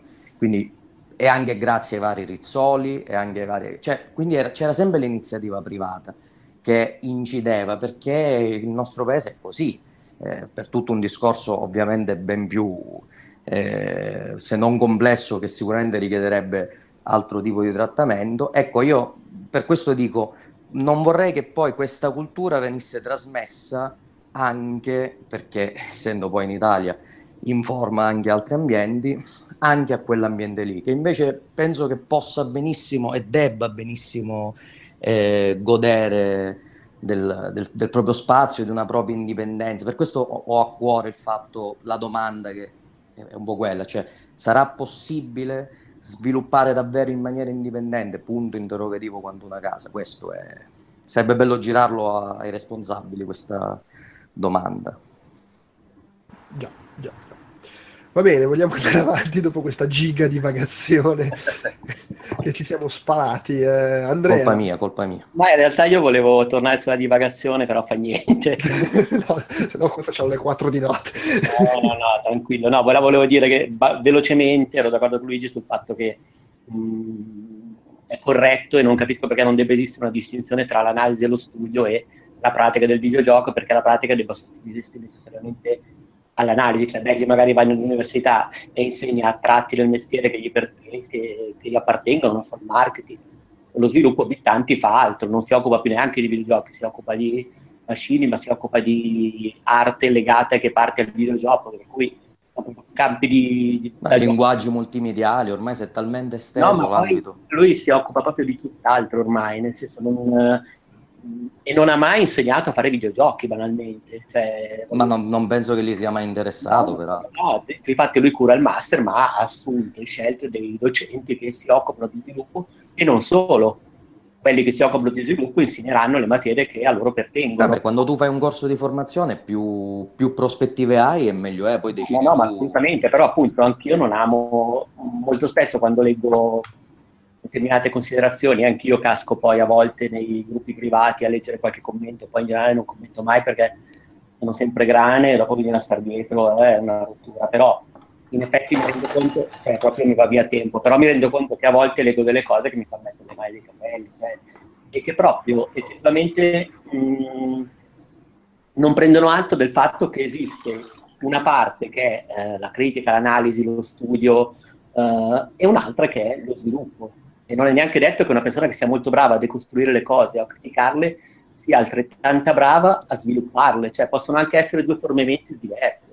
Eh, ma anche lì abbiamo l'esempio del cinema, che i critici sono dei cineasti e dei registi mangati, quindi sta Eh, cosa si ripresenterà, Eh, però se prendi i film delle che è una cazzata, eh, cioè sono ne prendo le critici- distanze. C'erano molti critici che facevano film, se prendi un Tarantino che partito da analisi del cinema, che è partito da... i suoi film sono sempre un po' Tutti i registi della Nouvelle Vague erano critici e scrivevano sui cahier, quindi Sì, cioè, esatto, per dire, mh, esiste anche lì, poi chiaramente non esiste il bianco e il nero, però... mh, E questo è il punto, dovremmo, dovremmo cominciare a concentrarci lui, sulle che non è un critico, in generale fa un cinema eh, molto meno pensato, mentre invece un regista critico a volte fa un cinema diverso, è un cinema un po' più, ehm, non so come dire, eh, fatto magari di citazioni, di giochi, però insomma sono due cose diverse, però adesso senza addentrarmi nel discorso del cinema, non ci vedo niente di male a, non so, avere degli studiosi di videogiochi propriamente detti che si occupano di quelli, li studiano, non li fanno e non vedo perché chi fa videogiochi gli debba remare contro per forza. Sì, sì. Cioè, non, non ci vedo proprio una pertinenza, cioè non... Ma sai cosa? Non la possiamo comprendere perché è una questione di ego, cioè del tipo io ho fatto questa esperienza, contano i fatti, non le pugnette. Quindi tutto il resto lo delegittimo perché Ma- è questo quello che conta, fare videogiochi e basta. È questa idea proprio del uno scollamento che crea una Ma più discriminazione. che altro perché molta gente percepisce il videogioco esclusivamente come, merca- come mercato, che per carità esiste senz'altro, è quello che fa fatturare e tutto, però primo si può fare un'analisi critica anche su un prodotto di mercato e decontestualizzarlo volendo. Certo. Secondariamente puoi anche fare giochi che non, eh, non so come dire, non siano destinati al mercato, possono esserci docugame, possono esserci esperienze didattiche, possono esserci mille altre cose. Poi per carità, se uno vuole insegnare allo sviluppo, al marketing o qualcos'altro, ben venga, ci saranno studenti che andranno nei suoi corsi perché vogliono fare quello. Però Massimo. non è- non è giusto che venga pregiudicato magari qualcuno che vuole invece avvicinarsi su un piano umanistico, magari alla disciplina, non vuole fare lo sviluppatore e allora non deve semplicemente bersi aria fritta, cioè non è così che... E, e- e poi è, è la- è il divagare proprio come- quasi come se fosse una pozza di vomito che scende lungo il marciapiede di, di queste- delle posizioni arroccate del io vedo le cose così, sono così, non capite niente voi, si fa così, che Sì, c'è poi a tutti i livelli, in tutti gli ambiti, che si parli di, di sport, di videogiochi, di cosa, che si parli di, del discorso che avete voi, o anche banalmente di appassionati di videogiochi che discutono del- del- del- di come deve essere un, gio- un genere, di quel genere lì non deve esistere perché non va bene, e quell'altro non è un videogioco, e quel videogioco non va bene perché si spara, e quello non va bene perché non si spara, e non esiste mai il- la possibilità che vada bene una cosa che non è quella che vorresti tu. Ma Sì. più che altro poi nel videogioco mh, io vedo veramente tante, prima di tutto poi anche gli indie si distinguono molto, nel senso ci sono le persone che scelgono l'indie per, tra virgolette, vocazione, cioè per avere una propria, un proprio spazio creativo libero, incondizionato, e poi ci sono invece quelli che vogliono solo partire dallo sviluppo indipendente per questione di mezzi che invece mirano a, una dimensione differente, per cui anche qui si potrebbe aprire tutto un capitolo, cioè banalmente io ho trovato più indie eh, l'ultimo GTA di tanti giochi indie. Cioè, nel senso perché era più decostruttivo verso la società americana, era più libero, loro avevano un pacco di soldi e potevano fare quello che volevano e quindi hanno fatto il gioco che volevano ed era più indipendente per certi versi. Di giochi che magari sono indie, che invece seguono un mercato, partono con un certo approccio perché sanno che magari in quel campo potrebbero vendere iniziare ad avvicinare dei publisher più grandi e fare un certo tipo di carriera. Cioè, Ah, molto... Poi lì si, si subentra nell'annoso dover definire cosa significhi indie, ma No, si, beh, certo. si apre tutto un altro pentolone. No, no, no, no. Quello che voglio dire è, se io voglio studiare i videogiochi e non voglio fare lo sviluppatore, non rompere il mercato. Cioè, Vabbè, e fa, fa anche parte del, dire, del, del- del- del- è un po' il, gio- il gioco delle parti, ognuno c'ha il suo ruolo e- ed è, è sempre esistito il fatto che chi crea cose eh, può avere l'antipatia chi valuta quelle stesse cose. Il mondo del cinema è pieno di gente che non tollera i critici, voglio dire.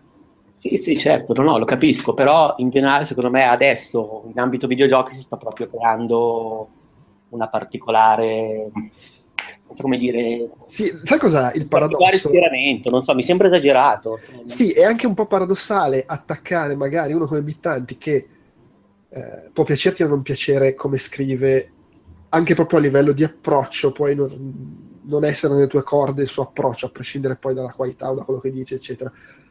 Però comunque è uno che si impegna a fare tutte le cose di cui abbiamo parlato fino adesso. Mi pare assurdo prendersi in puzza lui quando poi la critica dei videogiochi è strapiena di gente che sa malapena scrivere in italiano e non sa di cosa parla. No, ma infatti, ma poi guarda davvero la cosa, anche il master, per dire, io facevo l'unico appunto sul costo, banalmente perché un team dipendente che magari ha una determinata spinta creativa, determinate vocazioni, magari in quel momento se ha dei soldi da investire, non so, non so se sceglierebbe di investirli sul master, ma mi facevo proprio un problema ozioso sul, ehm, non so come dire, sull'incontro tra pubblico e offerta. No, ma tra l'altro non so se è Però una mia impressione, voi avete notato la stessa cosa. Mi pare che certi, chiamiamoli critici, che scrivono di videogiochi, stiano prendendo alcuni, no? per fortuna non tutti, questo, alcuni vezzi dei critici cinemato- di certi critici, non tutti, anche in quel caso cinematografici,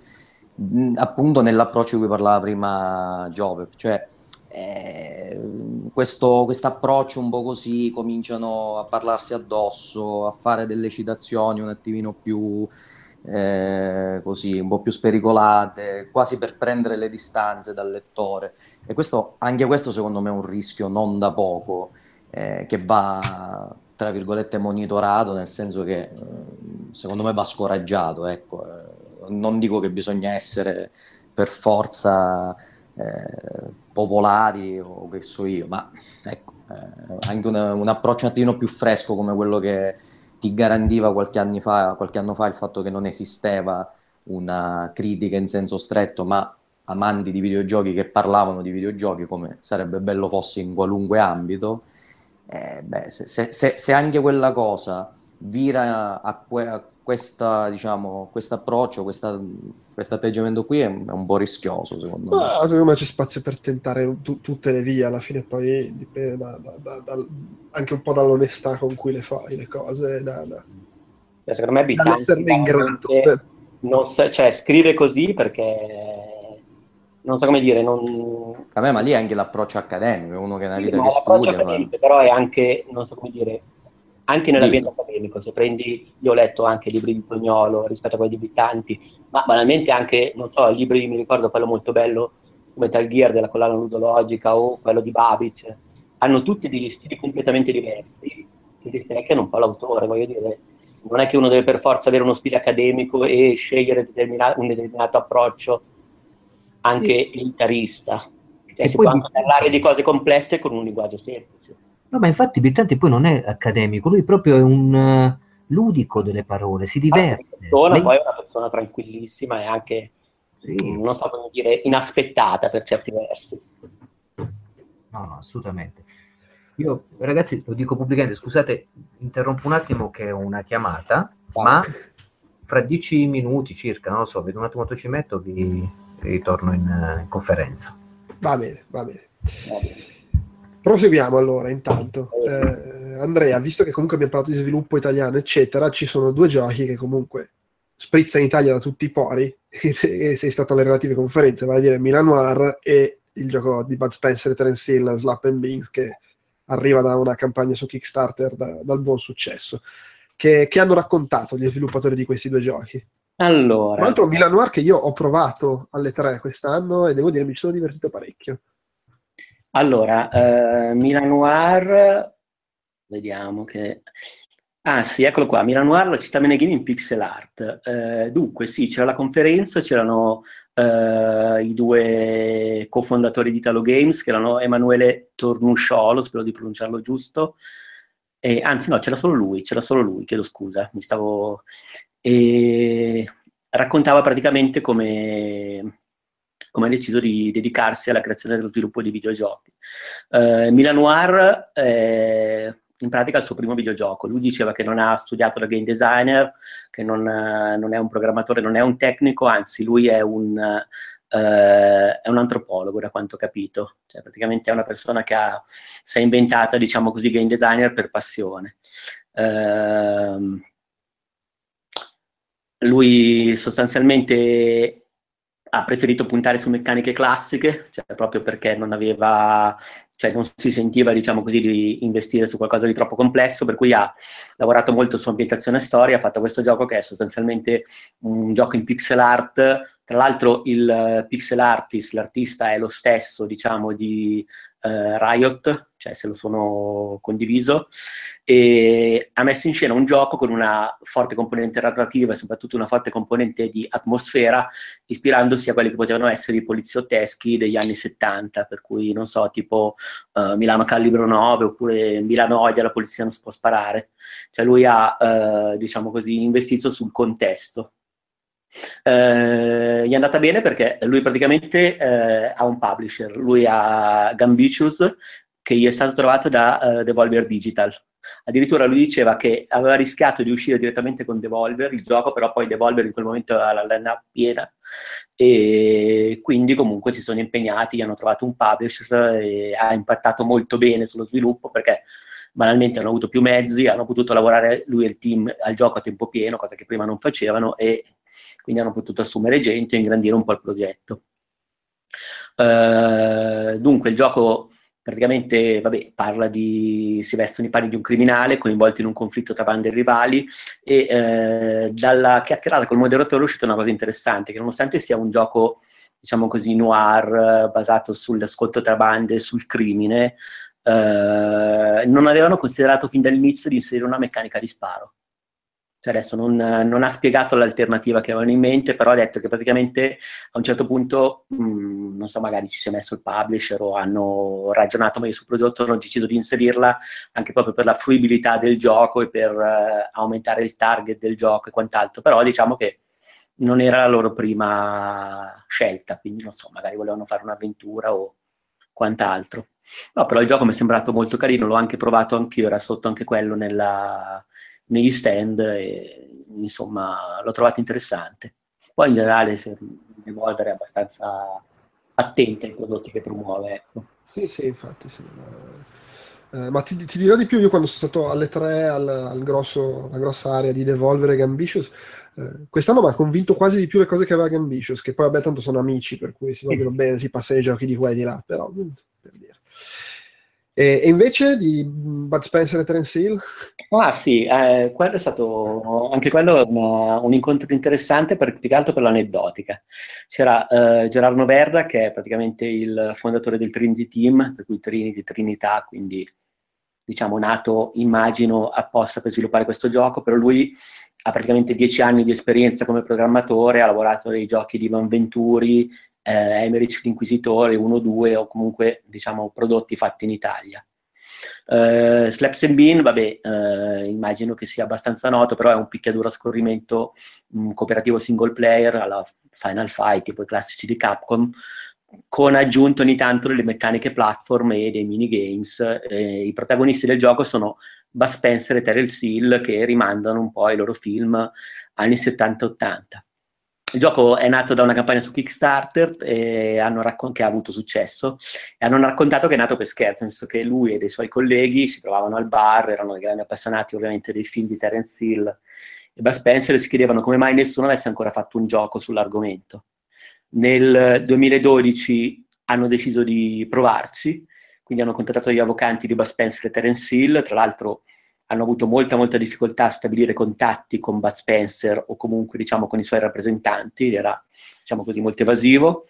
Poi è successo che nel 2015 il portale Indie Vault ha lasciato la gem di un mese ed era una gemma tema spaghetti western, e loro lì hanno praticamente realizzato la prima demo di Slaps and Bean. Nel frattempo sono riusciti a mettersi in contatto con gli attori e ha raccontato che una sera Bud Spencer, dopo che loro gli hanno proposto il progetto, hanno saputo che Bud Spencer e Terence si sono trovati, hanno parlato di questo progetto e alla fine hanno deciso di farlo, pare soprattutto per la volontà di Bud Spencer. Addirittura lui sottolineava che eh, è stato l'ultimo progetto approvato effettivamente dallo stesso Bud Spencer.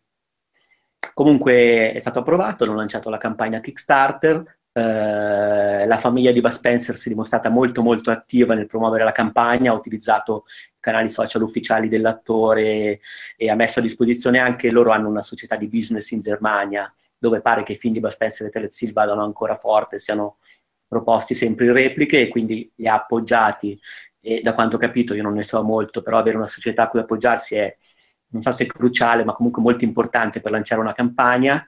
E Mentre invece eh, Terence Hill era più freddo perché Terence Hill adesso non è più legato all'immagine che aveva negli anni 70 e 80, ma è legato a Don Matteo. Quindi diciamo l'idea di avere un gioco in cui lui ritorna a menare cazzotti, sì, gli andava bene, ma non voleva esporsi troppo. Don Matteo che tra l'altro è su Netflix adesso, do- dopo il decreto Franceschini. Comunque, uh, mi sentite? Sì, sì, sì. sì. Ok, ok. Uh, Franceschini, finiamo di Vo- volevi, volevi che Volevi una reazione a Don Matteo no, su no, Netflix? No, no, Hai cercato di far partire la, la, l'embolo. Il, il flame. No, no, non so mai se il mio microfono funziona, c'è qualche problema. Magari stavo parlando a vuoto da un quarto d'ora. Comunque, la campagna è stata lanciata in tutto il mondo. Eh, hanno detto che praticamente il grosso delle donazioni sono arrivate dalla Germania e dall'Ungheria, dove appunto la coppia è ancora famosissima, e pochissimo dall'Italia invece. Mm, secondo loro perché il concetto di crowdfunding eh, è ancora visto in una maniera un po' tiepida, quindi diciamo non sono arrivati finanziatori dall'Italia dove paradossalmente poi la coppia è comunque più famosa che in Germania e in Ungheria. Mm, tra l'altro lui ha detto che sono partiti col progetto direttamente da Kickstarter senza cercare altri finanziatori perché volevano, vabbè, prima di tutto era un progetto partito anche un po', tra virgolette, per gioco e poi perché a questo punto, già che partivano volevano la maggior libertà creativa possibile. Quindi hanno fatto diversi esperimenti, il gioco è in pixel art, anche questa non era una prima scelta, nel senso che hanno preso in considerazione anche una grafica low poly e praticamente, eh, ecco, poi ha raccontato un aneddoto carino sulla licenza, in pratica loro hanno l'approvazione di Bud e Terence, e quindi possono realizzare il gioco con loro, però non, eh, non possono realizzare direttamente un gioco che li veda protagonisti nei loro stessi film, perché chiaramente la faccenda dei film implica discorsi di licenza ancora diversi. Quindi loro possono fare riferimenti, possono fare citazioni, ma non realizzare mh, delle vere e proprie trasposizioni. Quindi ha raccontato che hanno imparato dei trucchi per fare riferimento ai film senza fare riferimento ai film, quindi hanno scelto dei vari livelli per questo picchiaduro platform, per cui c'è il livello western dove chiaramente loro sono Trinità e Bambino, però mh, mm, mh, lo danno a vedere ma non si chiamano Trinità e Bambino. Poi c'è un'isola, c'è Miami tutto quanto, insomma hanno cercato di prendere l'essenza dei loro film più famosi, di replicarli in livelli e fare in modo che parlassero ed essero completamente l'impressione di essere in quei film lì, anche se poi in realtà il gioco è su Bud Spencer e Terence Hill e non sui loro personaggi mentre invece hanno potuto usare le musiche originali, quelle degli Oliver Onions. Mm, vabbè, il gioco alla fine ha chiuso la, il suo intervento dicendo l'uscita è prevista credo l'anno prossimo, però qui non l'ho segnato, quindi potrei sbagliare, eh, su PC Mac e forse console. Ok, ok. Eh, restiamo, credo, in territorio almeno parzialmente italiano con Damer 1998, no? che era quel gioco partito da Kickstarter, non è andato benissimo su Kickstarter. Sì, sì, sì, no, non è andato, non è passata la campagna Kickstarter. Lì c'erano Tiziano Bucci, Alessandro Le Bianchi e Michele Giannone che sono di Invader Studios. Uh, vabbè, tra l'altro Michele lo conosco, lo saluto se poi ascolta il podcast, e hanno raccontato un po' la storia di Daymare che è questo gioco che è praticamente un survival horror che vorrebbe rifarsi ai survival horror un po' più classici, tipo i primi due o tre Resident Evil, anzi in particolare più che il primo e il secondo loro hanno parlato di aver preso molti riferimenti dal terzo, Nemesis, e poi anche a Dead Space e a quel tipo di survival horror lì. In pratica, diciamo, l'esperienza loro è abbastanza conosciuta perché comunque se ne parla abbastanza, però la ricordo, loro erano un team che stava facendo un remake amatoriale di Resident Evil 2. Non era pensato per il mercato, ma per la distribuzione gratuita. In pratica mh, mm, questa cosa è passata all'attenzione dei Capcom, Capcom li ha convocati eh, loro si aspettavano una strigliata e insomma di passare qualche grana, invece Capcom non si è incazzata, gli ha pregati sì di interrompere i lavori, però li ha invitati a Osaka, Osaka e ha mostrato loro gli uffici, ha mostrato loro tra l'altro Resident Evil 7 con un anno d'anticipo anche rispetto alla presentazione. Eh, e poi li ha anche, diciamo così, invitati a non continuare con lo sviluppo di Resident Evil 2, però gli ha promesso supporto evidentemente eh, ad altri loro progetti e così sono arrivati a fare questo Damer 1998. Il gioco tra l'altro è sviluppato con la Real Engine 4, è una cosa diciamo così abbastanza mh, insolito, comunque non comune nello sviluppo italiano che è più orientato verso Unity. Uh, sarà questo survival horror che farà pieno di riferimenti al cinema degli anni 80 e 90. Loro hanno insistito molto sul concetto di nostalgia nel bene e nel male e appunto tramite Capcom hanno potuto pare costruire uno studio autonomo tramite contatti che ha dato Capcom, magari gli ha dato visibilità sui social o diciamo garanzie, hanno potuto creare questo loro studio dove loro hanno detto va bene ci lavoriamo noi, ci facciamo un mazzo così, però sostanzialmente possiamo produrre tutti gli asset internamente. Per adesso in effetti hanno settato le meccaniche generali di gioco, sistema di controllo intelligenza artificiale e contano di finire tutti gli asset per il luglio 2018.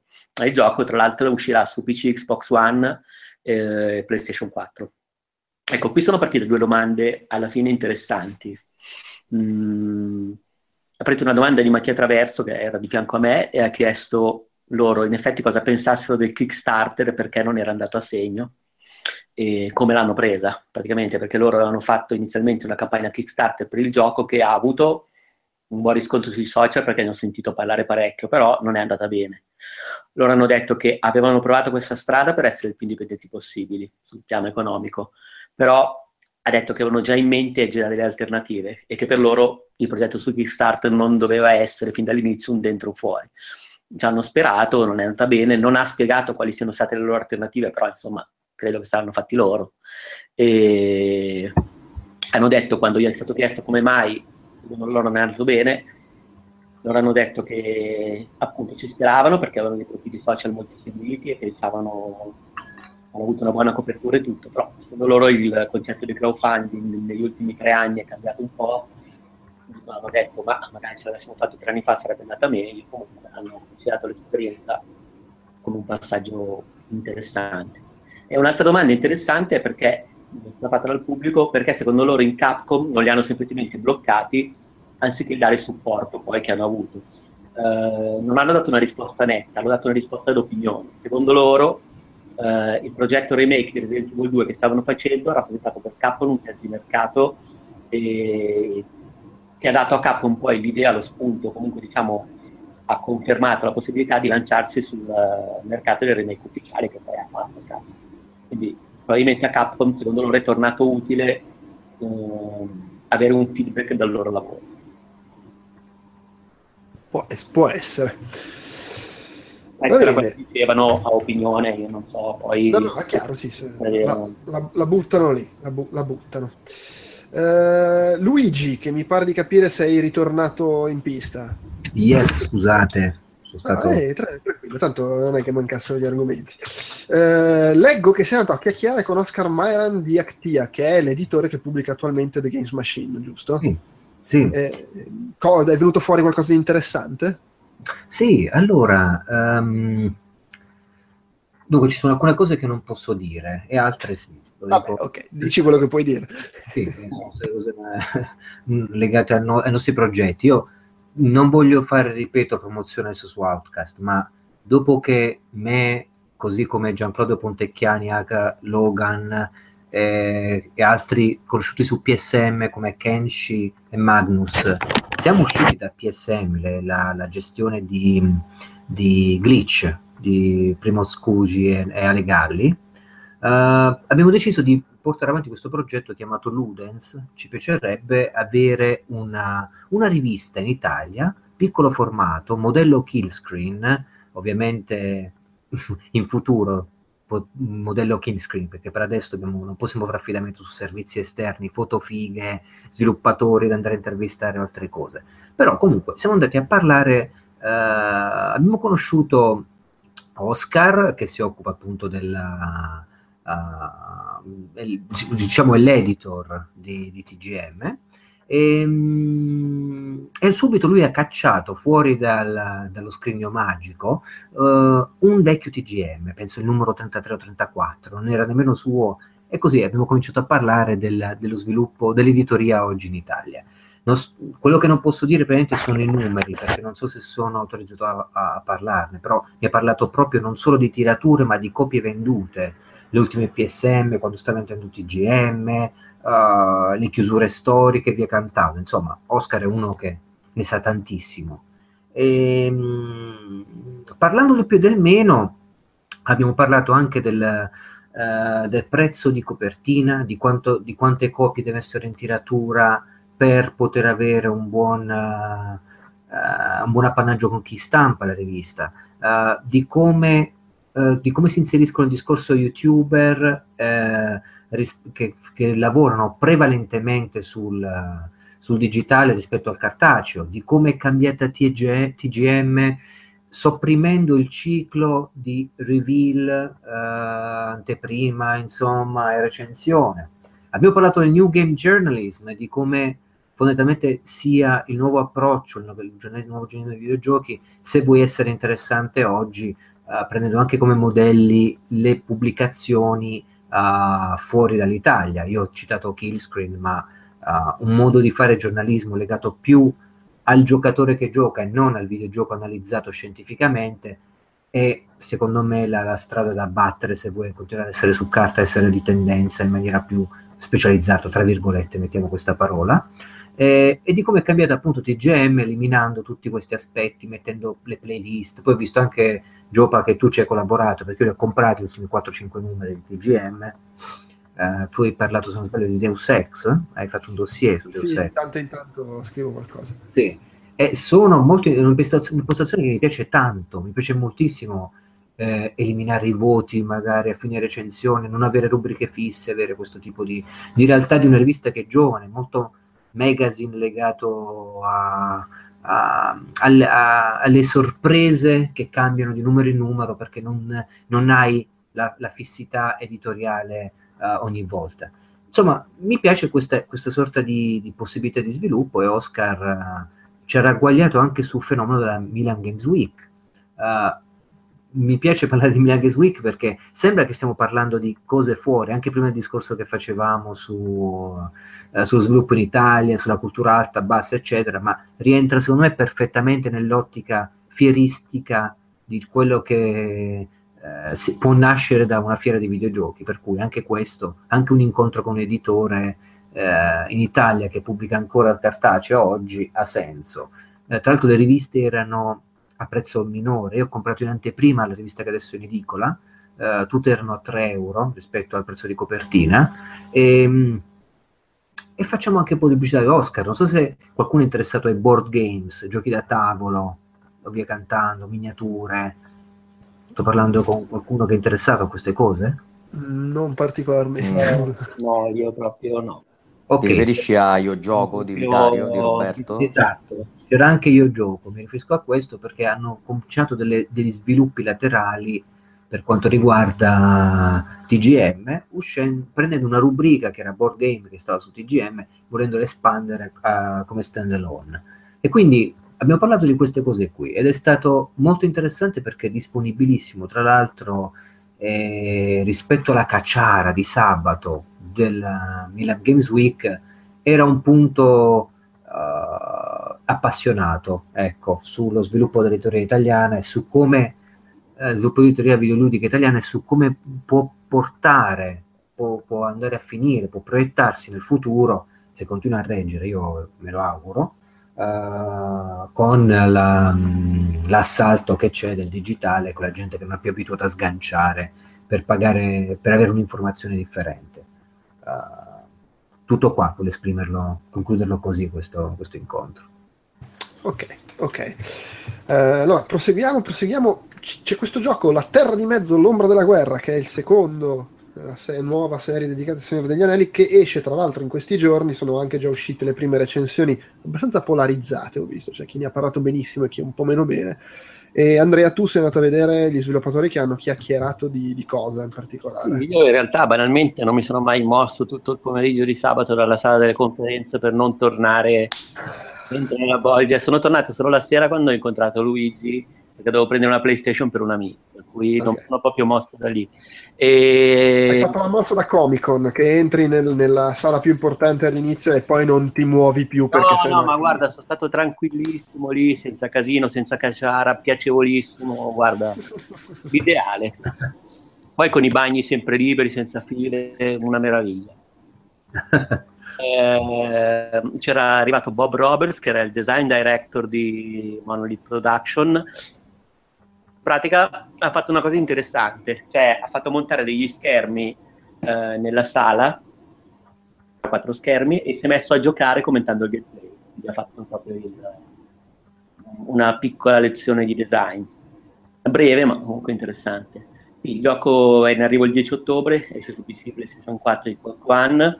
Probabilmente, non so, forse quando il podcast sarà in onda sarà già uscito. Ehm, Ma non necessariamente, però è probabile che ci, ci ascoltino che magari il gioco sia fuori. Vabbè, in pratica si è messo a giocare e ha mostrato praticamente vabbè, l'evoluzione del Nemesis System, che io non ho giocato il primo a Terra di Mezzo, però mi aveva incuriosito questo sistema di intelligenza coerente, progressiva, per cui pare di capire se affrontavi un nemico a inizio campagna, diciamo così, e eh, sopravviveva, questo nemico si ricordava di te, volveva in una certa direzione e teneva conto dello scontro precedente, questo funzionava, penso, per tutti i nemici, per cui so, mi era parso un approccio interessante perché mi affascina sempre quando uno studio investe molto sull'intelligenza artificiale piuttosto che su altri asset. Ho detto che hanno evoluto questo Nemesis System, è molto più tattico. Ad esempio, lui ha fatto un esempio mh, giocando, mh, diciamo così, messo in scena un attacco a una cittadella, non ricordo male adesso non sono un esperto di Signore degli Anelli, quindi non vorrei che magari fosse un luogo storico della serie. Però comunque c'era il giocatore, il giocatore che, mh, se non ricordo male, un, eh, ha dei, dei- dei poteri soprannaturali perché il suo corpo ospita lo spirito di eh, Celebrimbor o comunque di un elfo molto potente del passato. Ad ogni modo ha messo in scena questo attacco, eh, c'erano tre avversari, ha fatto vedere come è possibile scegliere strategicamente da quale iniziare, ha fatto vedere praticamente che a un certo punto di fronte a un nemico si possono, diciamo così, aprire un ventaglio di scelte, Eh, ad esempio si può decidere se combattere e ucciderlo, oppure se umiliarlo, l'umiliazione in pratica serve a farlo retrocedere di livello e nel caso in cui questo nemico sia di un livello pari al tuo o inferiore, può essere assoggettato.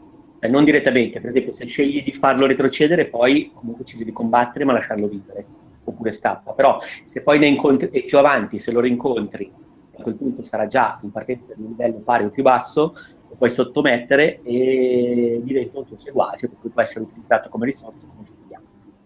Mm, è stato interessante, piuttosto breve, ma tutto sommato ha dato una buona lezione, diciamo, di quello che è il suo modo di procedere a livello di design. E poi, insomma, mi interessava.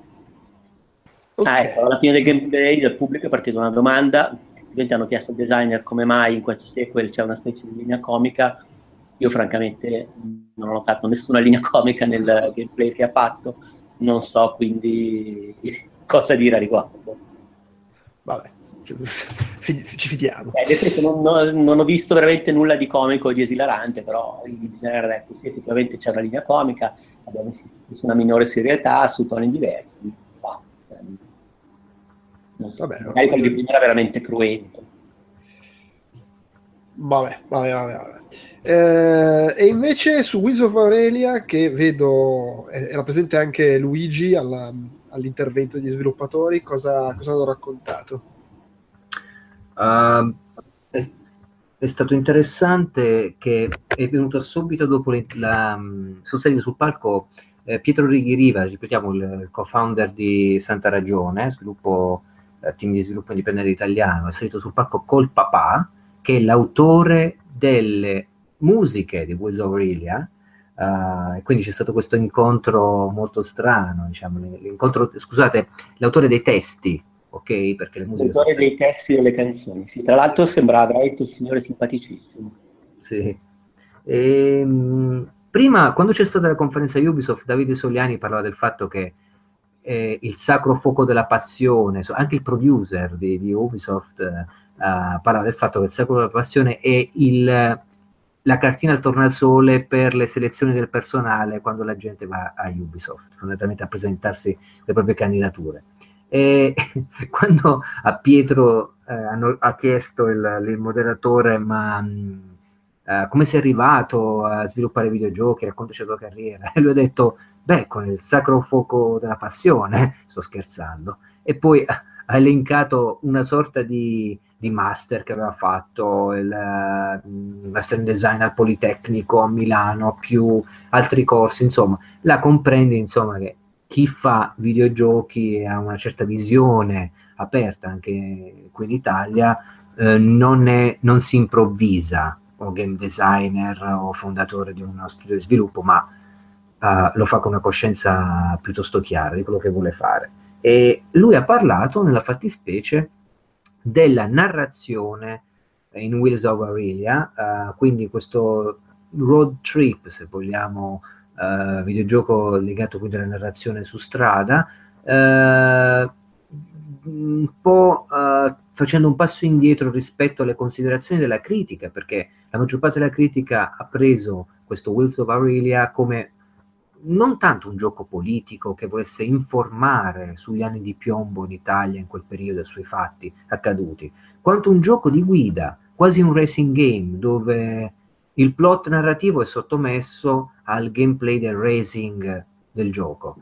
E quindi è stato interessante notare dalla parte proprio dello sviluppatore che ha tenuto a ribadire che quando escono i propri videogiochi si leggono tutte le recensioni, anche di, dei portali che hanno 5 visualizzazioni, perché sia in un periodo, un momento molto caldo e determinante del, del proprio lavoro. Uh, quindi lavoro ovviamente quasi non finisse con la pubblicazione, ma cominciasse con uh, il, grabbare in giro tutte le possibili critiche e analisi.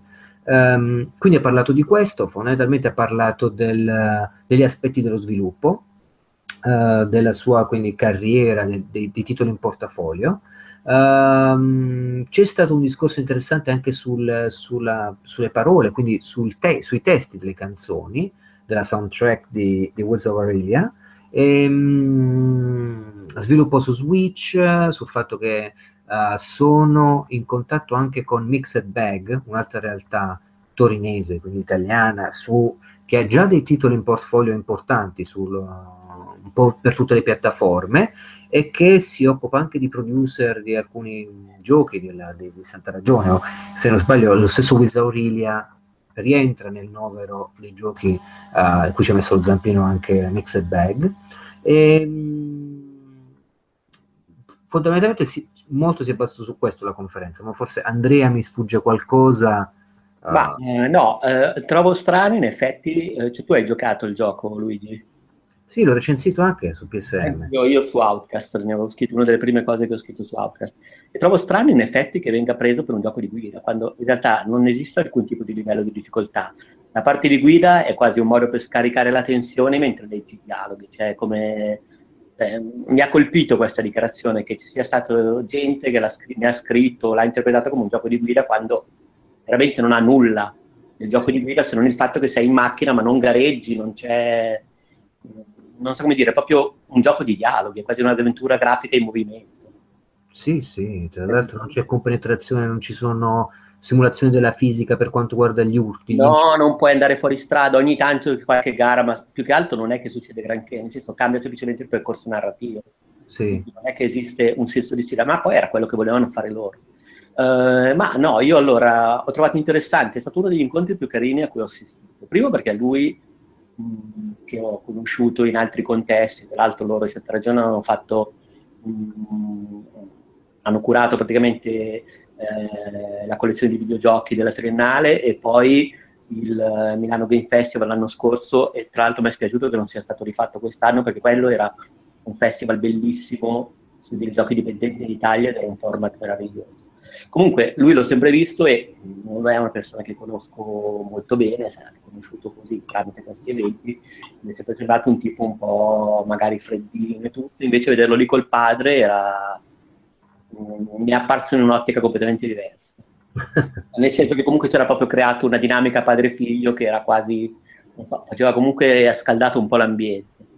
Il padre, tra l'altro, diversissimo dal figlio, il padre che ha fatto il, leggo, il giornalista all'unità e alla RAI e negli anni 70 era dirigente politico della sinistra, per cui sostanzialmente ha fatto da coscienza critica lo sviluppo del gioco, poi ha dato ai ragazzi che sono molto più giovani tutte le informazioni del caso, ha cercato di raccontare il clima attraverso film, attraverso aneddotica e quant'altro, ed è un signore barbuto con cui in realtà passerei anche una serata in osteria, cioè non, ha fatto una bella impressione. Sì, anche a me.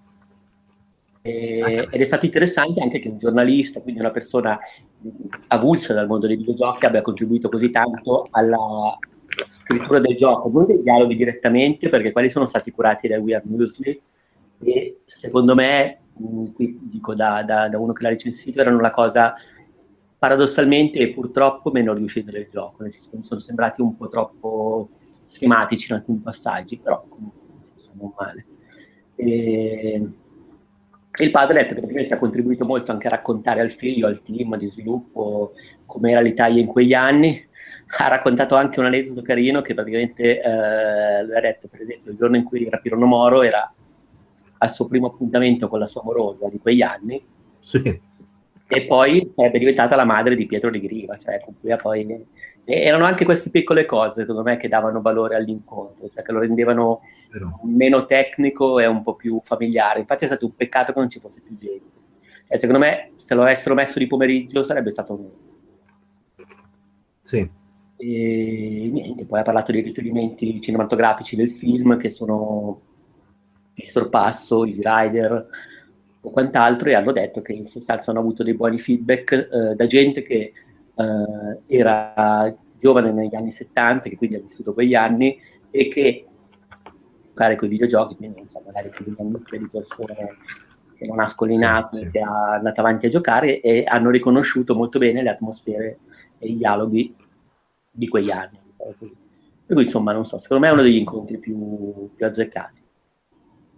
Vero, un dato tra l'altro fra chi ascolterà questo podcast in media lui dice che uno studio indipendente come loro, che comunque è conosciuto a livello internazionale, pubblica un suo store di PlayStation, per intenderci Xbox, quindi insomma a livello nazionale è presente. Mm.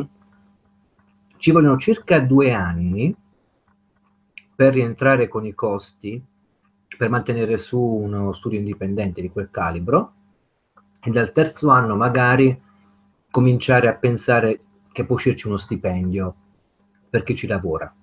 Eh, Quindi ha parlato proprio del, delle tempistiche legate probabilmente anche allo sviluppo multipiattaforma fra licenze, mh, mm, mm, pagamento secondo me dei tool, gli assets, uh, investimento diciamo di spese gestionali e tutto quanto. Mi è sembrata una cifra molto realistica se si vuole mettere su un piccolo studio indipendente con delle idee buone come il loro Beh, magari voglio riportarlo questo dato perché se qualcuno ci ascolta e magari sta pensando è già nelle prime fasi di uno sviluppo, della messa su di uno studio, uh, seguire queste conferenze sono anche una buona, diventa una buona cartina al tornasole secondo me per, per farsi un'idea. Poi io di caso in caso ci mancherebbe. Eh, non si trovano su YouTube queste, queste cioè nessuno le ha registrate? Eh, allora, non so se verranno, bisognerebbe chiedere a Evi. Al momento non credo, non, non ne ho idea. Eh, vabbè, ci siamo apposta noi a raccontarle. per esempio, cos'era questa cosa di blind, la cecità attraverso il videogioco? Blind, blind, blind. Aspetta che fammi riprendere gli appunti perché sono tutti disordinati. Ah sì, è stato l'ultimo Questi incontro, in effetti è stato l'ultimo incontro del, del sabato, effettivamente l'ultimo incontro dei- della manifestazione, perché poi la domenica non hanno fatto niente. Eh, la cecità vissuta attraverso il videogioco, l'utilizzo di un mezzo innovativo come la realtà virtuale per raccontare un mondo di suoni suoni, questo era il titolo dell'incontro. C'era Matteo Lana di Tiny Bull Studios che raccontava praticamente questo gioco che è un thriller psicologico in VR eh, con una forte componente narrativa e nel quale praticamente si impersona una ragazza che è cieca, praticamente una ragazza che prima vedeva, ma che poi a un certo punto, per motivi misteriosi, si sveglia in una casa senza alcun ricordo eh, su come sia arrivata lì e ehm, scopre anche di aver perso la vista, quindi così si trova a dover esplorare la villa e a doversi orientare tramite suoni, a tentoni. Eh, non, non è completamente cieco il giocatore, diciamo, non, cioè non si muove solamente con i suoni come in quell'altro gioco, caspita, non mi ricordo il titolo, eh, che era uscito mi pare per smartphone. Va bene, Mm. Beyond Ice, per caso? può darsi, ma sai che non me lo ricordo, però era già un gioco che si muoveva solamente, perché, che costruiva il gameplay attraverso i suoni. Però, vabbè, al di là di tutto, questo invece Perception. eh, eh, tanto delle silhouette, comunque degli escamotage visivi per eh, andare un po' incontro al giocatore. Eh, nasce da una Global Game Jam, anche questo, e hanno insistito anche su questa cosa che non deve essere inteso come una sorta di simulatore di cecità, cioè comunque un gioco-gioco. La meccanica vuole essere soprattutto un escamotage per, diciamo così, generare una sorta di sesto senso e raccontare una storia. Comunque, vabbè, eh, la città comunque c'è, hanno fatto degli studi in questa direzione, soprattutto loro hanno detto di aver approcciato medici o, diciamo così, anche eh, casi di persone che hanno esperienza di cecità, ma non ciechi dalla nascita, perché hanno sottolineato, io esempio non lo sapevo, che c'è molta differenza tra una persona che è da sempre cieca e una persona che prima vedeva e poi diventa cieca. Cioè, beh, è chiaro, è immaginabile, però non ci avevo proprio mai pensato. Eh, per cui hanno lavorato moltissimo su sound design. Ad esempio, se la protagonista e quindi il giocatore col casco addosso resta fermo, l'udito si acuisce, quindi i segnali arrivano diversamente. E hanno lavorato anche sulle vibrazioni dei controller, quindi ovviamente hanno togliendo il grosso della vista, hanno cercato di sfruttare al massimo tutti gli altri sensi con cui il giocatore si può rapportare al gioco, diciamo così. E niente, poi alla fine ha detto quali sono state le loro fonti di ispirazione, ha citato fumetti, ha citato soprattutto Dylan Dog. Matteo Lana era un grande appassionato e, diciamo così, ha preso molto da questo fumetto, poi film come La Casa o Misery. E, e niente, alla fine hanno annunciato il gioco, uscirà all'inizio del 2018. Mm, Mi aspettavo forse da questa conferenza qualcosa di più, era una cosa che si prestava un- a una possibile analisi, a una possibile eh, non so dire, esplorazione dei- delle esperienze videoludiche in realtà non videoludiche, invece loro, va bene, nel senso, è la loro scelta, ci mancherebbe altro, volevano comunque fare un gioco-gioco. No, no, certo, certo. Va bene, ehm, vogliamo chiudere questa parte di chiacchiera così e passare a parlare di quella manciata di giochi che avete visto e provato in fiera? O ci sono obiezioni al riguardo? No, eh, si può fare una carrellata veloce secondo me perché Sì, sì, sì. Vedo che Antonio ha messo le mani su Xbox One X, ma cos'è che hai visto di particolare? Beh, sostanzialmente nulla, perché praticamente me ne sono, me ne sono, cioè l'unica cosa che so, e perché me l'hanno ripetuto da quando mi sono avvicinato allo stand fino a che non me ne sono andato, è che è la console più potente di sempre. Me l'hanno ripetuto alla noia e, e questo modo di pubblicizzare sta console, devo dire che lo trovo ora, tanto chi se ne frega, console war, eh, flame e quant'altro. Cioè, nel stand trovo una- un modo di comunicare bu- vecchio, anche controproducente, perché poi alla fine la console più, più potente del secolo, del millennio, ma non mi avete nemmeno settato il televisore in maniera tale che io potessi apprezzare quello che stavo vedendo, perché veramente facevano entrare in questo stand Microsoft eh, per all'incirca poco meno di 10 minuti, tra l'altro suddivisi eh, tra eh, una, una prima ala di questa piccola room dove vedevamo questo spot in cui veniva incensata per l'appunto la potenza della console più potente del mondo. Poi si passava dall'altra parte, io peraltro sono rimasto alzato perché ne hanno chiamati uno più del dovuto e quell'unico rimasto alzato sono stato io, che di contro insomma è stato positivo perché così ho potuto vedere tutti i giochi anziché uno solo come invece è stato per chi ha preso, diciamo si è seduto nelle varie postazioni, ma anche lì è stato relativamente utile perché alla fine questi televisori erano settati un po' così alla buona e quindi insomma non, non sono in, in condizione di, non, non ci hanno messo in condizione di poter dire eh, girava, vabbè, girava l'ultimo, eh, l'ultimo gioco col Signore degli Anelli, appunto quello di cui abbiamo parlato prima, eh, Forza Motorsport e Assassin's Creed Origins. Però, ripeto, mh, mm, sarebbe fuorviante riportare. Non mi ha fatto una bellissima impressione, in particolare Origins, ma eh, penso che fosse più un problema che le televisioni sono state messe lì, le console attaccate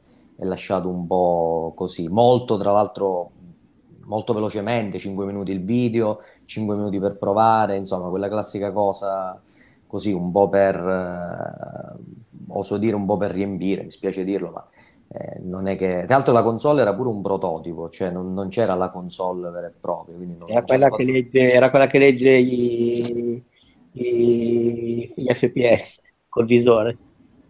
Mm, non ti so dire, però era, era il doppio della, di quello attuale che ho io, One, del Day One, che è, un, è più che un pezzo d'arredamento, è una sorta di poggia giubbotti e quindi insomma... Io l'ho, invece... l'ho, accesa, l'ho accesa ieri per giocare a Caped, ma non la accendevo da mesi. Cioè, sì, sì, sì, sì, e, pur, pur essendo è, così... Io non ho preferenze di marche, cioè ma no, ma neanche io, ma, ma non se ne frega. Niente, però giuro, non ho proprio mai sentito l'esigenza di usarla. No, vabbè, ora qui si aprirebbe un altro, no, no, beh, altra cosa, quindi lasciamo perdere.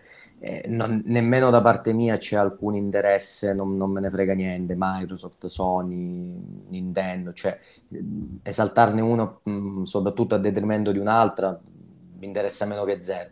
Dico però che trovo discutibile ecco, il modo di eh, pubblicizzare e, e, che tra l'altro, attenzione, fa presa perché io vedevo queste persone con questi occhietti lucidi, sgranati che guardavano queste immagini, tra l'altro nemmeno in 4K, almeno nella parte, non mi sembrava che fosse in 4K, nella parte, diciamo, l'anticamera prima di entrare dove c'erano le postazioni. Eh, anche lì hai la Base Week, devi, hai quell'occasione lì, ma perché non... Eh, questa è la cosa che a me dispiace. Cioè, anche perché la console, io capisco uscisse fra sei anni, eh, scusa, fra sei mesi, tra un anno addirittura, ma esce il 7 novembre, cioè quindi mentre che c'è, invece mi sembra quella classica cosa fatta perché la dobbiamo barra vogliamo fare. Poi però, insomma, eh, se io mi fossi trovato a doverne scrivere, non ci facevi bella figura, ma non perché io ne volessi parlare male, ma perché non mi hai dato abbastanza eh, materiale per parlarne eh, con un po' più di cognizione di causa. E questa cosa qui non penso che sia, insomma, che, che, che poi a loro li, li ritorni positivamente. Sì, anche perché davvero esce tra pochissimo.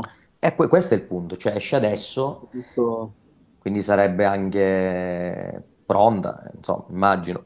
Vai, Potremmo anche... Eh, vabbè, v- vedremo quando uscirà se hanno avuto ragione o no, ma a questo punto forse anche... Non so, proprio perché è imminente è anche un po' inutile stare qui a continuare a chiederci. Vedremo, magari... No, magari, no, vabbè, figurarsi, no, ma non, non è tanto chiedersi o meno, non, sarà anche sulla cioè tanto chi doveva fare le pulci alle mm, specifiche tecniche le ha fatte sin dall'inizio, sappiamo che sulla carta è più potente, ma ripeto, poi purtroppo eh, ogni singola componente si presta a divagazioni secondo me utili, però tenendo conto che il tempo è ristretto e, e, ci sarebbe anche modo di poter già la potenza nel mercato di adesso implica una divagazione che non finirebbe più. No infatti. Eh, sì appunto eh, il che poi comunque stesso... sono già state fatte a suo tempo sì, quando... sì, sì, Beh, il fatto stesso che si, si, faccia così tanta leva su questo aspetto qua eh, quando invece gli errori della pass- che ormai chiamiamo la passata generazione ma insomma della, su One sono stati di altro tipo eh, mi sembra fuorviante proprio, cioè mi, mi, sembra che stiano commettendo gli stessi errori che Sony commise ai tempi di PlayStation 3 all'inizio, eh, quindi a, almeno a livello, ripeto, di comunicazione. O magari eh, non siamo in target noi, nel senso secondo me c'è gente che si sta sfregando le mani. Ma ce ne saranno tantissimi, eh, per, per, per carità. Tra l'altro ci sono così tanti orfani, ne ho anch'io nella mia cerchia, visto che io, io su One ci gioco tuttora e, avendo sia PS4 che One alla fine mi, diciamo le persone con cui gioco sono tutte su One sia Destiny che FIFA ce li ho lì per giocare e, e loro sono lì che delusi perché loro me lo dicono delusissimi però non vedono l'ora di pigliare questa One X quindi però insomma, c'è altro che abbiamo provato, eh. Eh, tra l'altro abbiamo pure prove fotografiche di aver provato, per aver provato Super Mario Odyssey. Che poi... Sì, sì, no, eh, adesso, adesso, adesso, andiamo avanti. Però prima vorrei, vorrei sentire Luigi che vedo ah, che è, è, è, passato da Ace Combat 7. Ah, ok, ok, ok. okay. Sì. Poi è stato interessante passare a Ace Combat 7 e trovare soprattutto la postazione libera, perché il giorno prima avevo, avevo letto un commento, se non sbaglio, su un gruppo, se non ricordo quanto, che diceva cazzo volevo provare, c'è cioè un utente che dice volevo provare Combat 7 ma è incredibile, la fila. E, e niente, vado lì, era vuoto. Ed era verso le 5 del pomeriggio di sabato. E si vede che la, tutti quelli della fila si, non hanno apprezzato e quindi sì, può essere. E tra l'altro c'erano Uh, attorno c'era Dragon Ball, c'era non mi ricordo adesso quale altro gioco, in anteprima. E ho provato questa demo che è uno stage breve che parte dal decollo da una porta aerei e poi c'è una missione che purtroppo fra il casino della fiera non riuscivo a capire perché era una missione audio anche, quindi immaginate giocare senza cuffie ad un gioco dentro una fiera come la Games Week dove c'è un aereo ma non senti i motori, il rombo, non, non, non hai idea di quello che stai facendo, soprattutto poi io che mi piace la simulazione all'interno del cabinato stesso, cockpit o in auto, che dir si voglia.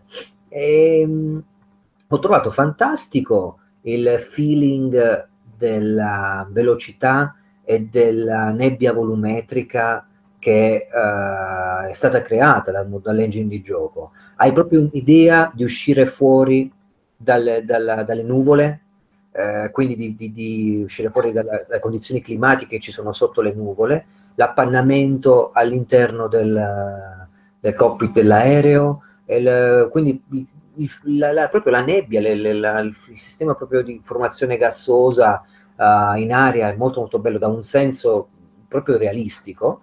Uh, I riflessi, le luci, l'orientamento del sole quando ti acceca, eccetera. Eh, non riuscivo a capire esattamente cosa fare per quanto il gioco fosse, fosse un'impostazione molto arcade, basato molto su quello, quindi uh, tra i rolling e diciamo usare i flap uh, piuttosto che andare impicchiato allo stallo quando sei troppo in alto, ho provato alcune cose, non è che ho approfondito tanto, però la, il feeling di stare in un aereo supersonico, per velocità di un jet di, molto molto uh, con prestazioni molto elevate, c'era tutto.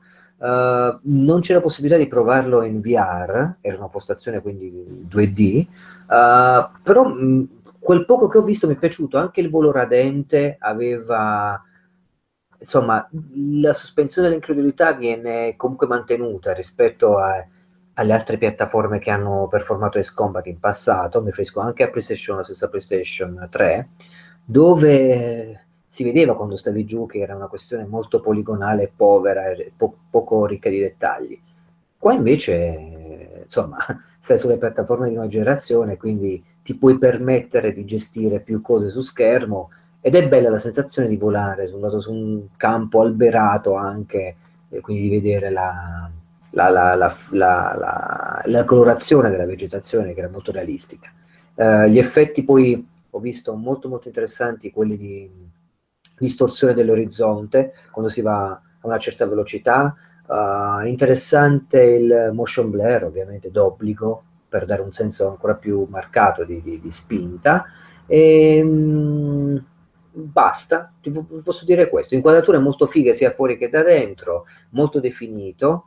Eh, cambi di prospettiva e tanto diversi tipi di, di, camere che può utilizzare anche la telecamera esterna. Uh, più, di più non posso dirvi perché la selezione era limitata a due aerei uh, e la missione era unica che ricominciava una demo di volta in volta. Uh, però, insomma, impostazione arcade interessante, ah. visivamente appagante per gli amanti di Combat, presumo che sia dal punto di vista estetico, parlo non simulativo, una cosa che potrà piacere. Poi le opzioni di scelta della complessità simulativa o altro non erano selezionabili, quindi era proprio una, una demo station per chi va in fiera e vuole volare e cazzeggiare un po', senza demoist, senza spiegazioni, buttata lì. Capito, capito, capito. Eh, invece Antonio, questo Detroit Become Human, cosa, cosa hai visto? Eh, praticamente ci hanno fatto giocare un uh, livello che non so, non penso sia il primo, però comunque un, almeno una parte. E mh, a quanto ho capito è lo stesso livello. Uh, se, se, l'avete testato, mi pare che tu sia stato alle 3. Eh, c'era anche scritto proprio i3 de- demo. Ok, quindi... era quella in cui sfondano la piazza per capirci. Mm, no, No, no. era ambientato in, uh, diciamo in un appartamento su un grattacielo. Eh, però non ti so dire se è lo stesso. Ah, è quello col tipo che, che è sul, sull'orlo del tetto e arriva alle 3. Bravissimo, bravissimo. Ok, sì, era, bravissimo. era, la demo che avevano fatto vedere alle 3 dell'anno scorso. Addirittura, quindi vedi tu for- quando... Sì, forse si poteva giocarci alle 3 di quest'anno mentre ti facevano vedere la demo nuova che era quella che sfondavano la piazza. Ah, quindi non era giocabile comunque, l'avevamo fatto eh, vedere? Magari con appuntamenti specifici potevi giocarci. Io, l- ah, okay. quando sono andato io a vedere il gioco, mi hanno fatto vedere le, la demo nuova della, insomma, de- della rivolta che sfonda la piazza. Ah, ok. No, questa era giocabile, un quarto d'ora più o meno. Eh, vabbè, io con David Cage sono tendenzialmente di parte eh, felicemente di parte perché per me anche la cosa più modesta di David Cage è comunque una grossa conquista. Ovviamente riconosco tutte le criticità a Beyond Two Souls, eh, che sono criticità più che sul gioco in sé, ha un approccio che David Cage a questo punto io mi auguro abbia in qualche modo aggiustato il tiro con quello nuovo.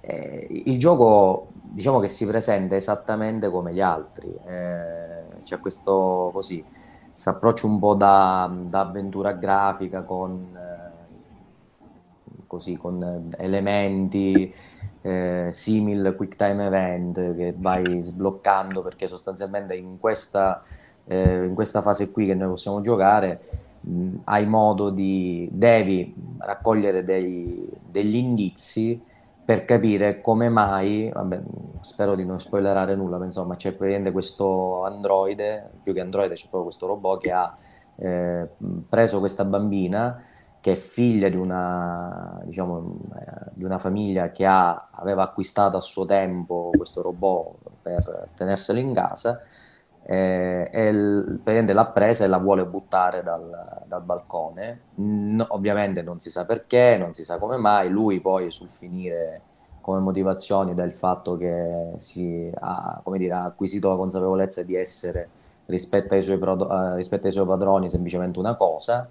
E allora noi andiamo in giro per questo appartamento a raccogliere eh, delle, degli indizi. Tra l'altro un, un, ci sono ovviamente varie modalità una di queste è quasi identica, comunque somiglia tantissimo al Batman War, eh, dove praticamente ti viene dato uno spezzone che tu porti avanti e indietro finché non cogli esattamente l'indizio che, che ti serve per poter eh, andare avanti.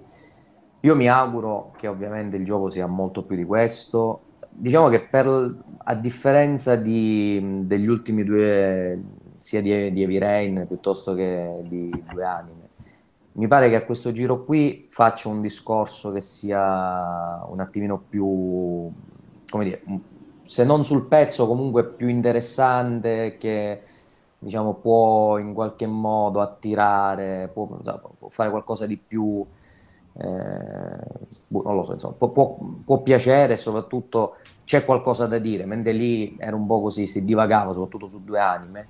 Qui mi sembra puntuale. E tra l'altro una cosa mi ha colpito, forse la, quella che mi ha colpito più di tutte, eh, sul, quando poi tu completi diciamo, questo, primo, questo livello qui, eh, almeno la parte che ho sbloccato io, eh, ho salvato la ragazzina, perché al solito mi pare di avere capito che il sistema sia sempre quello, ogni, vari, ogni livello, ogni parte di livello può avere un ending più o meno diverso, che poi incide più o meno molto sulla prosecuzione della trama. Nel mio caso io ho salvato la ragazzina, eh, però sono caduto giù insieme al diciamo, robot guasto, chiamiamolo così, ed è fantastica questa inquadratura perché lì è veramente tutto un lavoro a livello visivo di me, o meglio del, dell'arte ego, quindi insomma del, non mi ricordo come si chiama, la gente che va lì a, a risolvere il caso, e mentre cade parte questa sorta di primo piano in rallenti con lui che chiude gli occhi, si lascia cadere, quindi prende su, da questo grattacielo, e mentre lui cade ti appare, la, la, ti appare diciamo, la scritta missione compiuta. Ed è una cosa che ha avuto un certo impatto, cioè come dire, guarda, per, per riuscire a, probabilmente l'unico modo per riuscire, o comunque fra i vari modi per riuscire a eh, portare a termine questa missione qui, c'era quella di dover morire. E, ed è una cosa che se così fosse avrebbe molto più a che vedere con Omicron piuttosto che dove il concetto era quello di zero game over, non esiste game over, dobbiamo che poi sì, si è trascinato anche dopo Fahrenheit e gli altri, però diciamo filtrato in questo modo l'ho trovato molto interessante perché poi il suo modo di, di raccontare vale sempre il prezzo del biglietto, come si suole dire, solo che a sto punto uno si aspetta che faccia lo step successivo eh, cosa che invece purtroppo eh, io negli ultimi due, in particolare nell'ultimo, diciamo emergevano sempre più le criticità di, un, di questi suoi tentativi di far fare eh, questo passo ulteriore che non era, non era arrivato. La, la, storia però mi sembra interessantissima, quindi speriamo bene. Ma eh, Antonio, dimmi, dimmi. Ma, eh, sai che ho provato anch'io quel pezzettino lì sì. Invece verso David Cagio ho una, un approccio diverso. Va, va, detto che non ho giocato tutti i suoi titoli, come ti dicevo, però mh, mm, ho apprezzato te, sono, sono, testimone del fatto che non l'hai completato. È vero. no, però Heavy Rain mh, mm, a me è piaciuto per, per, le motivazioni sbagliate, credo, nel senso che non mi è piaciuta tanto la storia, ma mi sono piaciute le modalità di interazione che lui aveva scelto in qualche modo lui ha spinto un po' in quella direzione di dramma interattivo. Credo che il termine addirittura l'abbia coniato lui, però potrei sbagliarmi. Ehm, che poi adesso è sfociato prima nei prodotti tele, adesso è proprio il boom, Virginia, Gnome, quelli che chiamano Walking Simulator e cose del genere. Mm, secondo te, invece, nel gioco, a parte che va bene, mi è piaciuta l'atmosfera, mi è piaciuto quello che ho visto, e sulla storia bisognerà aspettare, immagino. Mm, però ci ho visto dei tentativi di gameplay eh, che mi sono sembrati quasi superflui, cioè quasi superati a questo punto. Ma lo sono, lo sono. Beh, in realtà senso, il, il, punto è che lo erano già in Heavy Rain. Perché lui... In Heavy Rain, però, secondo me, i, i piccoli gesti erano, cioè, a parte le, le, le, sezioni di indagine che non erano granché, però c'erano i gesti che mi piacevano di Heavy Rain, mi piaceva, eh, mi, mi facevano empatizzare moltissimo col gioco dei personaggi, che tra l'altro trovavo scritti male, però in qualche modo, non so, per dire quando a un certo punto il personaggio prepara da mangiare, bambino, piccole cose, cioè mi sono sembrate originali e riuscite. Sì, ma il problema non sta tanto nella dinamica in sé. Io di base rispetto ai giochi di Heavy Rain, eh, di, Heavy Rain, scusa, di David Cage, eh, ragiono sempre in questi termini qui, o in generale su qualunque gioco, cioè quello che l'informazione che io ricavo da quella, da quella singola azione di gameplay che quindi richiede necessariamente che io la compia, diversamente non si compierebbe da sola. È utile per appunto reperire quell'informazione che non è necessariamente relativa alla trama, cioè non devo sapere di più rispetto alla storia, ma anche semplicemente rispetto al personaggio, che è, che è quello che lui voleva fare, cioè non c'è bisogno che io ti dico questo a questa età, fa questa cosa, ha queste passioni, lo devi ricavare proprio da queste piccole cose. Eh, ma è per questo che ho trovato, che ho trovato cioè, mentre per dire, se avesse fatto solo un gioco senza una reale barriera di difficoltà, basato sui gesti, in cui in sostanza tu eh, ti viene permesso attraverso il tatto, attraverso so, un'esposizione di quel tipo, di partecipare ai personaggi, oh. rispetto a quel pezzetto che ho visto più interessante e più pulito. Cioè, vedere ancora, la, tu dicevi tu, il passaggio di indagine alla Batman War, mh, mm, cioè mi è sembrato Farra, sì, farraggi- sì, sì, sì, far, anche farraginoso volendo. Perché... Pacchiato, mi è sembrato piano anche su un piano estetico, cioè comunque dissonante rispetto al resto che era molto pulito. Ma allora, tra l'altro la cosa, penso, ah, non mi posso sostituire al tuo giudizio, penso che sia guida questa sensazione qui dal fatto che eh, l'atmosfera di cui parlavi a sto giro è molto più centrata che in passato, cioè lui a sto giro e i francesi in questo hanno certa, un certo occhio, l'atmosfera cyberpunk da neo-noir la indovina almeno stando ovviamente a questa fase qui e anche volendo un pochettino ai trailer. Eh, la indovina perché sembra veramente, infatti secondo me a sto giro lui si è preso più tempo proprio per curare di più quella che era la parte eh, che, che, su cui tutti hanno gettato fango in passato, che era appunto quella della scrittura. Poi io, insomma, tutti questi mancati sceneggiatori, come dire, mi, rimango sempre un po' così, perché poi così scarso non è, ovviamente eh, si confronta, deve, deve, raccontare, quello è il punto. Lui sa dove, sa dove, vuole arrivare, ha visto qualche cosa David Cage e la vede da vent'anni, da, da, quando ha fatto Omicron almeno. Eh, ed è sempre lì un, quasi a, a, toccarla, a farcela, ce la fa quasi vedere, ma la vediamo sempre in lontananza, non la raggiunge mai. Io mi auguro ovviamente che a sto giro ce la faccia, però appunto, come dici tu, ci sono queste dinamiche qui che poi appesantiscono un pochettino e bisogna capire fino a che punto sia conciliabile il suo desiderio di darci una narrazione che ci prenda, che sia un attimino più fluida, con tutti questi punti che io impropriamente definisco morti, ma che magari in realtà deve mettere perché siamo sempre lì, lui è alla ricerca di questo specifico videoludico. Cioè, eh, vuole dire, eh, cos'è che io posso raccontare solo ed esclusivamente eh, attraverso mezzi o attraverso strumenti o modalità che appartengono d'esclusiva a questo settore qui. Eh, cioè, come faccio a farti l'equivalente di un, un film di Malik? Eh, non lo posso scrivere, ci possono essere sì, libri. Ma adesso i giocatori, i giocatori, sono più, un po' più eh, disponibili. Appunto. Spazio, per cui lui potrebbe rinunciarci, cioè potrebbe fare davvero quello che vuole. Cioè, a me sembra che in realtà lui sia sospeso tra un, questo desiderio autoriale, che comunque è un autore, io sono contento um, che ci sia, che faccia dei giochi e comunque mancherebbe però mi sembra proprio dilaniato tra questo suo desiderio autoriale e il fatto che sia un tamarro. Ma perché lo sai che cosa c'è? Questo io lo, lo, lo scrissi a suo tempo con eh, due anime. Temo che lui mh, sia, dico una cosa che sembra veramente quasi da, da stronzo, ma non, non la intendo in quel senso lì perché a David voglio pure bene, però temo che sia troppo innamorato di questa sua idea eh, di questo suo modo, di questo suo approccio è, ed è, è, anche romantico vedere come lui non ci rinunci, dice ma tanto faccio che ci devo riuscire. Eh, io non, non, non, insomma, non mi sognerei mai di dire rinunciaci. No.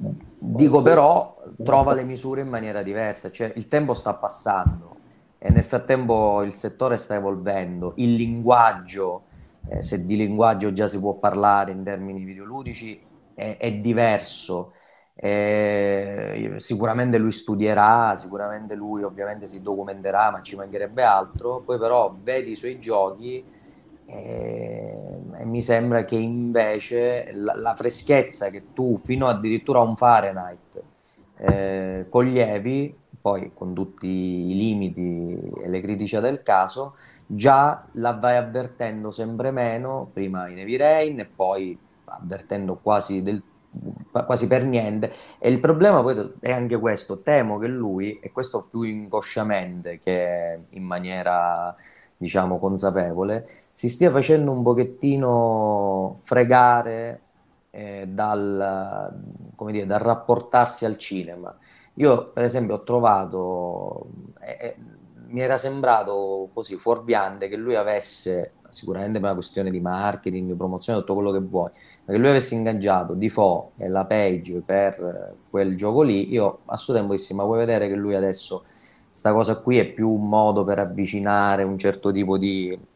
e vuole fare una sorta di storia interattiva, ecco, un film interattivo che poi su, vira su quella cosa lì. Che, ma non penso che sia esattamente quello che lui voleva fare all'inizio. Ecco, cioè, si, si è innamorato di quest'idea, eh, ma, eh, ma, non mi pare, almeno, poi ovviamente non è che ci abbia parlato, ma non mi pare la stessa che dimostrava lui di avere quando faceva Omicron e anche fino anche quando faceva Fahrenheit. Cioè, non, non mi interessa che tu mi fai tutto questo fotorealismo esasperato, che poi vabbè va di pari passo con l'epoca in cui siamo, eh, o, con questa attenzione per la recitazione, è giusto, lo capisco, le espressioni facciali, eh, ci hanno fatto un gioco, le Anuar ci hanno, ci hanno fatto una campagna, poi alla fine l'unica cosa che era rimasta erano queste espressioni facciali, tutto sto gioco, il resto era come passare davanti a una pasticceria e rimanere fuori a guardare i pasticcini dalla vetrina.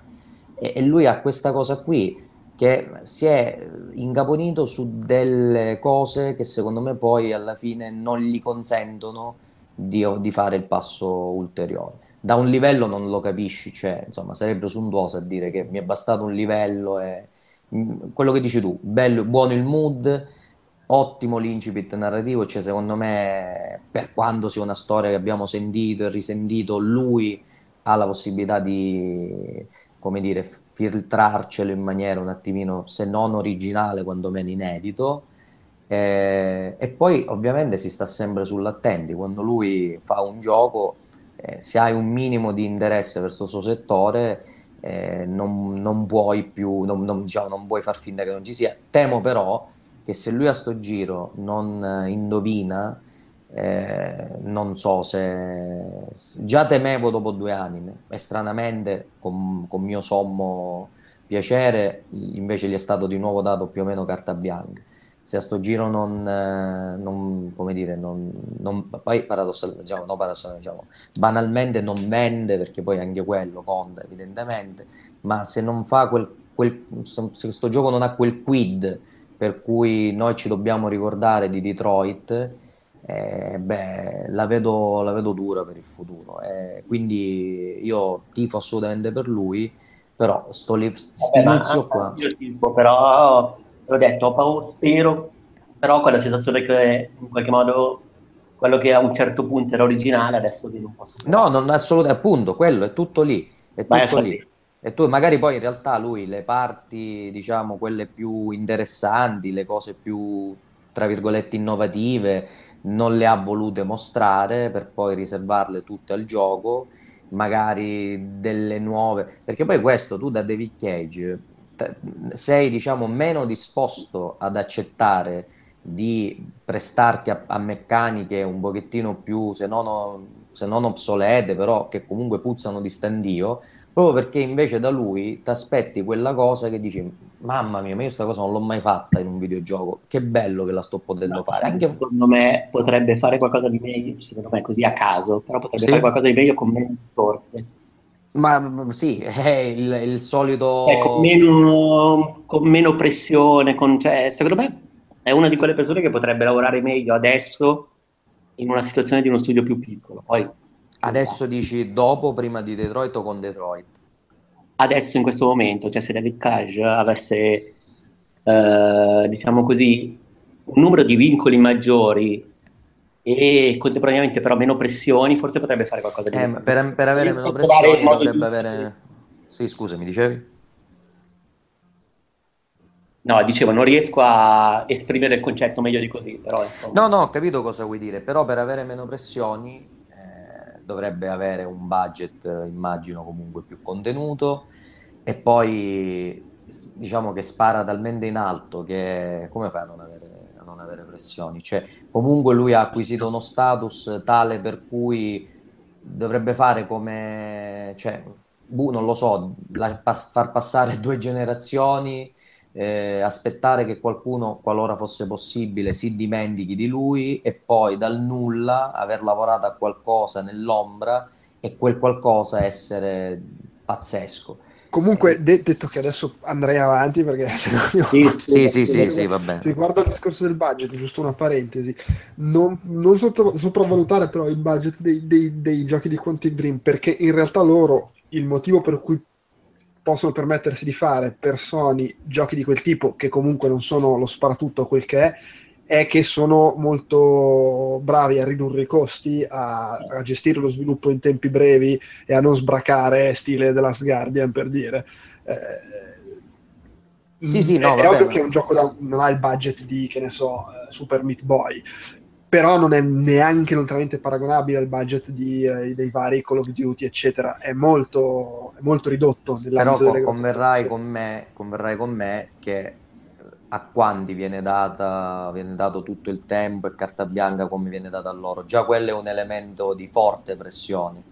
Eh, comunque Sony si fa carico, magari sì, eh, giustamente, giustamente come dici tu, il budget non sarà così Cioè, esorbitante. il, il discorso è che loro non hanno un budget esorbitante, vendono comunque bene relativamente al budget e quindi so- anche per quello Sony li, li- li fa serenamente fare, perché loro vendono i loro boh, 2 milioni di copie, siamo lì più o meno, che non sono una roba esagerata per le, per le giga produzioni, anzi non bastano probabilmente, ma per quello che poi costa una loro produzione va bene, sempre tenendo conto che comunque Sony è il publisher che- a cui piace anche avere questi giochi che fanno anche un po', se vuoi, immagine e non vuole avere solo Forza Motorsport 7 e Halo 12. Sì, no, ma infatti io sono, sono contentissimo che loro mantengano questa politica qui, solo che eh, anche le diciamo, il clamore che sta suscitando Detroit mi pare, ma anche se qui non è che abbiamo dei criteri così per, per misurare in maniera scientifica, mi pare che sia già inferiore rispetto a Due Anime e già Due Anime era inferiore rispetto a Heavy Rain.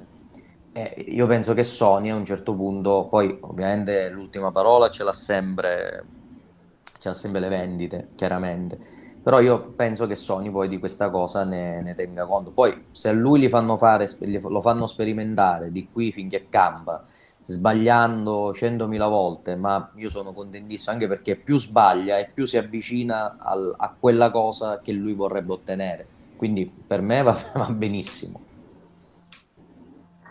Ah, chiaro, certo, certo. Va bene, dai, dai, dai, su, proseguiamo che insomma così arriviamo a una conclusione. Eh, Luigi, tu hai, hai- non ho capito, c'era da provare o da vedere la demo di Days Gone? Eh, no, la provava un demoist, tra Ah, l'altro, ok, sì. tra l'altro ci ha fatto aspettare 20 minuti per eh, farci vedere la demo di Spider-Man Homecoming, di nuovo, quella proiettata alle 3, fondamentalmente, in attesa che si svuotasse l'altra sala per eh, la demo di Days Gone, e questa demo di, di Days Gone era palesemente una demo non giocata, per quanto il demo stesse lì a far finta di giocare. Perché? Eh, c'erano dei glitch, dei problemi, e lui già ha detto, ah ragazzi, se incontrate delle cose che non funzionano è perché la stanno... mh, è una demo che deve essere ancora perfezionata. Eh, non a caso si incontra proprio un punto che lui ha descritto in cui non compare la, la possibilità di interazione dietro ad un personaggio da, da fare fuori e quindi deve ritornare indietro e, e ritornare avanti per far scattare questo script, per intenderci. E, e là ci siamo resi con- conto che io e, e Logan, il mio collega su Ludens, che praticamente non stava giocando. Alla fine, quando siamo andati da lui, eh, abbiamo chiesto, scusa, guarda, un'informazione, ma quella percentuale che c'è in alto a destra quando uccidi persone aumenta di, di- di nemico in nemico ucciso, che cos'è? Lui mi ha fatto, boh, non lo so, Mm, probabilmente verrà cambiato, non lo so, non mi so rispondere. E abbiamo detto, alla faccia, oh, e questo è, è- è- che gli possiamo chiedere, cioè noi che siamo della stampa, a lui che ha giocato una cosa di cui non sa nulla, che, che non ha giocato poi, ha fatto finta, ha preteso di giocare. E che ti devo dire quindi più Giopa? No, non, no, figurati. non è più nemmeno quello che abbiamo visto poi alle tre come presentazione, giocato in maniera diversa, ma era quella la strada per chi conosce la demo di, questa, di questo titolo uh, esclusiva Sony, uh, perché è un'esclusiva Days Gone se non sbaglio, proprio Sì, sì, sì, sì. E, Vabbè, la- nulla di nuovo sostanzialmente. nulla di nuovo, cioè abbiamo fatto una fila per nulla, è più divertente il racconto in sé che la, la demo. Eh sì, alla fine ma siamo stati disgustati, Vo- volevamo vedere Gran Turismo, volevamo provare Detroit, eh, c'era Last Day of June, tra l'altro, di Ovo Sonico, lì, ho detto, sai cosa, basta con Sony. Ce l'ha- Siamo arrivati alla frutta con Sony in questo- da questo punto di vista, Mm, andiamoci a prendere un hamburger. Giustamente. E lì c'è l'altro punto di cui volevo parlare, ma sempre ancora più brevemente, del fatto che gli hamburger che avevo, eh, avevo ehm, insomma detto agli, ehm, consigliato anche agli amici della fiera che sono venuti a trovarci, che erano ex lettori di PSM che adesso sono nel gruppo Telegram di Ludens, e detto andiamo a questo hamburger che qui è molto buono, eccetera, e tutto costa 5 euro, perché così c'era scritto su due, ore, due ore prima, andiamo lì, praticamente era diventato magicamente 6, chiudendo eh, la coda del 5 eh, con un pennarello. Cioè, io avevo detto, ma com'è possibile questi qua hanno cambiato così? C'è tanta gente che lo sta acquistando, stanno proprio lucrando in maniera anche, insomma, non, non corretta, perché immagino quando cavolo hanno fatto il cambiamento da 5 a 6, mentre c'era gente ancora in fila, presumo.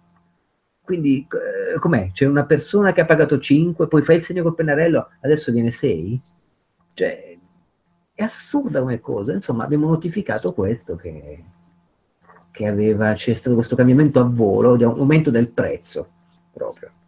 E, che tanto era pure un casino poi per dare i resti, perché meno male uno 5 euro magari ce l'ha in carta, oppure da 10 gli dai 5 di resto, dare 6 tu devi dare un pezzo da 10 e devono darti 2 da 2 euro e magari casini vari. Però questo ci conduce al terzo ultimo punto mio, il fatto che mentre stavo mangiando l'hamburger e cazzeggiando lì, vedo a fare la fila Giulio Casale, che è un artista che ho sempre ammirato, non so se voi conoscete il gruppo Gli Extra. Uh, avete mai sentito Giulio Casale? No. Sì, sì, sì, sì, sì.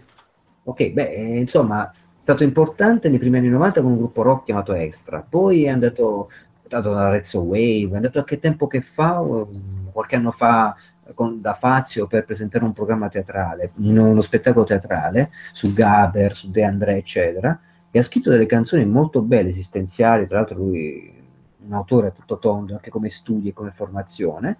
Eh, e l'ho visto lì, ho detto, ma questo è Giulio Casale, sembra strano, stava con un bimbo tra l'altro lì, alla fine ho detto, ragazzi, nessuno sapeva chi fosse Giulio Casale, questo è, è molto sbagliato per la nostra cultura, non sapere chi è Giulio Casale, comunque i, testi che scrive.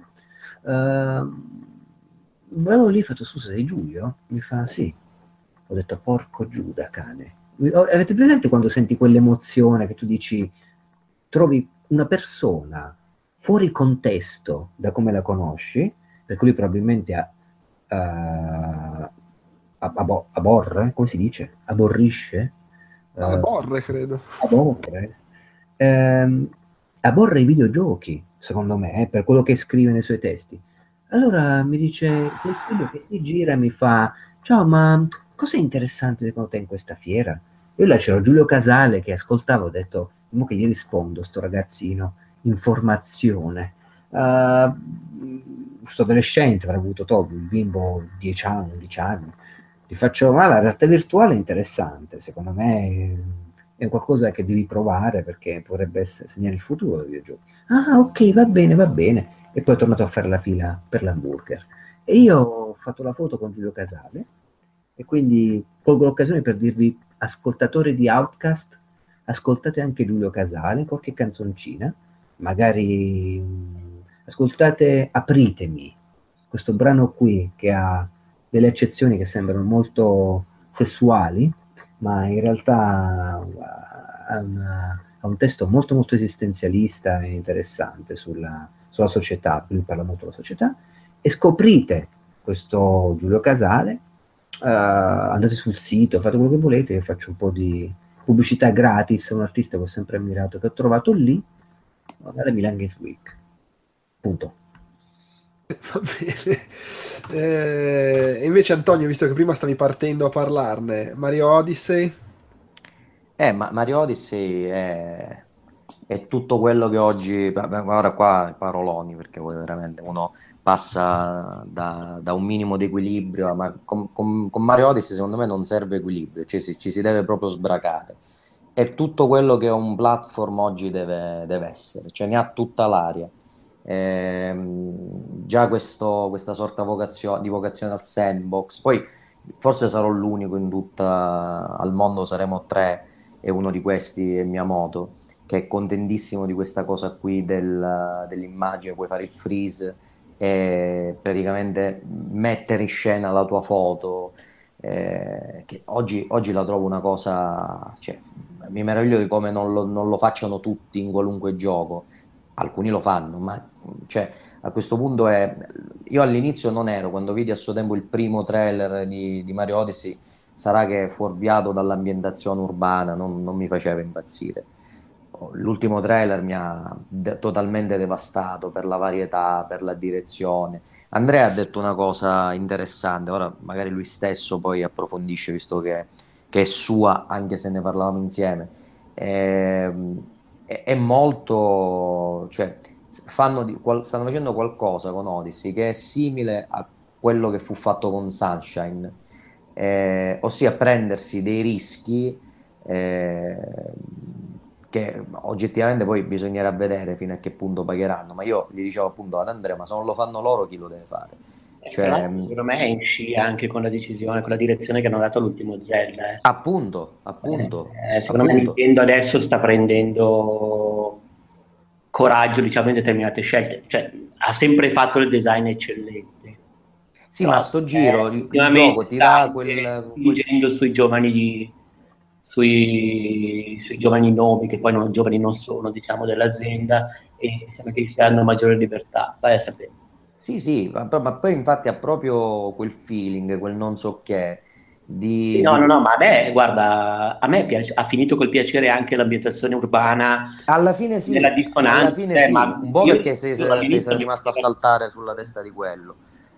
All'inizio mi faceva schifo quando l'avevo visto nei primi trailer, invece averlo lì, giocarlo e vederlo insieme comunque mi è sembrata un'operazione, per quanto strampalata, per quanto dissonante, ma forse proprio questo accostamento, quella classica cosa che tu dici no, non può funzionare. No, e invece, e invece poi funziona, cioè come nel cibo, tu magari... A me ha fatto cagare anche giocandoci. Ah sì, non ti è piaciuto neanche sì, cioè, sono, sono, delle cose divertenti da fare, però proprio giocarcelo lì, minchia, fatemi tornare nel deserto. Ah, eh, però bu, non lo so, invece io che all'inizio pure non mi era piaciuto per niente, poi Forse sarà che ovviamente, come dire, un po' influenzato da tutto il... cioè se fosse stato per lo più quello, che era ipotizzabile che non fosse stato solo quello, che poi alla fine non sarebbe stato solo quello, ma eh, non lo so, mi ero tarato su quella cosa lì ho detto, e lo subito c'è stato il rigetto. Vedere poi quante altre cose c'erano e quanto sia... Eh, eh, ecco, hai detto bene prima su, Brito, su Breath of Wild, cioè eh, è imponente sto Mario, dà l'idea di imponenza. No, certo. Beh, su, sull'ultimo Zelda però hanno rischiato tanto, cioè rischiato per carità, hanno fatto cose che hanno fatto molto bene cose che altri già facevano, però mh, mm, non so come dire. Vabbè, ma anche se te, l'integrazione del... No, no, no, ma assolutamente. Però l'ultimo Mario mi sembra, mi sembra, anche visivamente un, una cosa molto più sfrontata. Sì, sì, è, è ispiratissimo, cioè eh, ed è ispirato come eh, foto, forse di un'eresia, come forse gli ultimi Mario, a prescindere dal fatto che piacciono meno, come gli ultimi Mario non sono. Cioè, hai proprio quella cosa e dici basta, faccio l'all-in su tutto questo, su, su, su un progetto di questo tipo e, e onestamente lo, lo, avverti, cioè, anche io alla fine non l'ho, diciamo così, concretamente giocato, l'ho guardato, ho guardato sono passato da varie postazioni, così ho visto uno che era in un livello, uno che era in un altro, e, e l'impressione è positivissima, è quella di un un altro gioco che insomma, cioè, sto 2017 per Nintendo sarà qualcosa di ehm, cioè, una sorta di, di- di- di anno zero, di nuovo anno zero, perché eh, tra Zelda e, e quest'altro, boh, Beh, ma farà sempre, magari con la prossima console invece farà schifo, vai a sapere, nel senso. Sì, sì, sì, ma, ma- ma- ma guarda, Però- se lo sono comprati ai 5 anni di fiducia così. No, no, beh, poi comunque sì, come operazione mi sembra proprio l'opposto di- degli ultimi Super Mario 3D Land, eh, 3D World, che tra l'altro mi sono piaciuti moltissimo, però No, ma infatti non si discute il fatto che siano eh, la qualità è sempre eccellente. Poi brutti o cattivi giochi. E, di Nintendo ormai mi bevo qualsiasi cosa. No, ma è difficile che mi deludano, cioè vado proprio cercare il pelo nell'uovo. Eh, però invece a sto giro sembra quasi che si impegnino a dire dai, vediamo fino a che punto ci accetti. Vediamo fino a che punto, cioè, è come se tirassero un po' di più la corda, che è bellissima sta cosa. Sì, sì. Anche perché in un contesto dove invece sto rischio non se lo pigliano in tanti, eh, tu prima hai citato, non so se eri tu o qualcun altro, che citava Grand Theft Auto come gioco paradossalmente più autoriale di certi indie. Ed è verissimo, cioè, Eh, sì, sì. Eh, alla fine sono questi quelli che eh, rischiano di più, ovviamente eh, correndo il rischio anche di far incazzare eh, chi lo- non a caso siamo stati, siamo rimasti contrariati, penso in parecchi, dopo quel primo trailer. Eh, quindi no, mm, spero, cioè, insomma, mi aspetto veramente qualcosa. Poi devo dire anche il discorso del cappellino. Eh, cioè dà adito a tutta una serie di, di meccaniche. Beh, sì, banalmente il fatto che lo puoi lanciare che ti rallenta sembra una stupidata, ma è Ma invece è eccezionale perché è integrata. l'approccio. Per esempio, io mi sono buttato da un palazzo durante il mio provato e arrivato quasi alla fine lancio il cappello, mi E atterri da morbido. azzera la gravità e quindi posso atterrare tranquillo.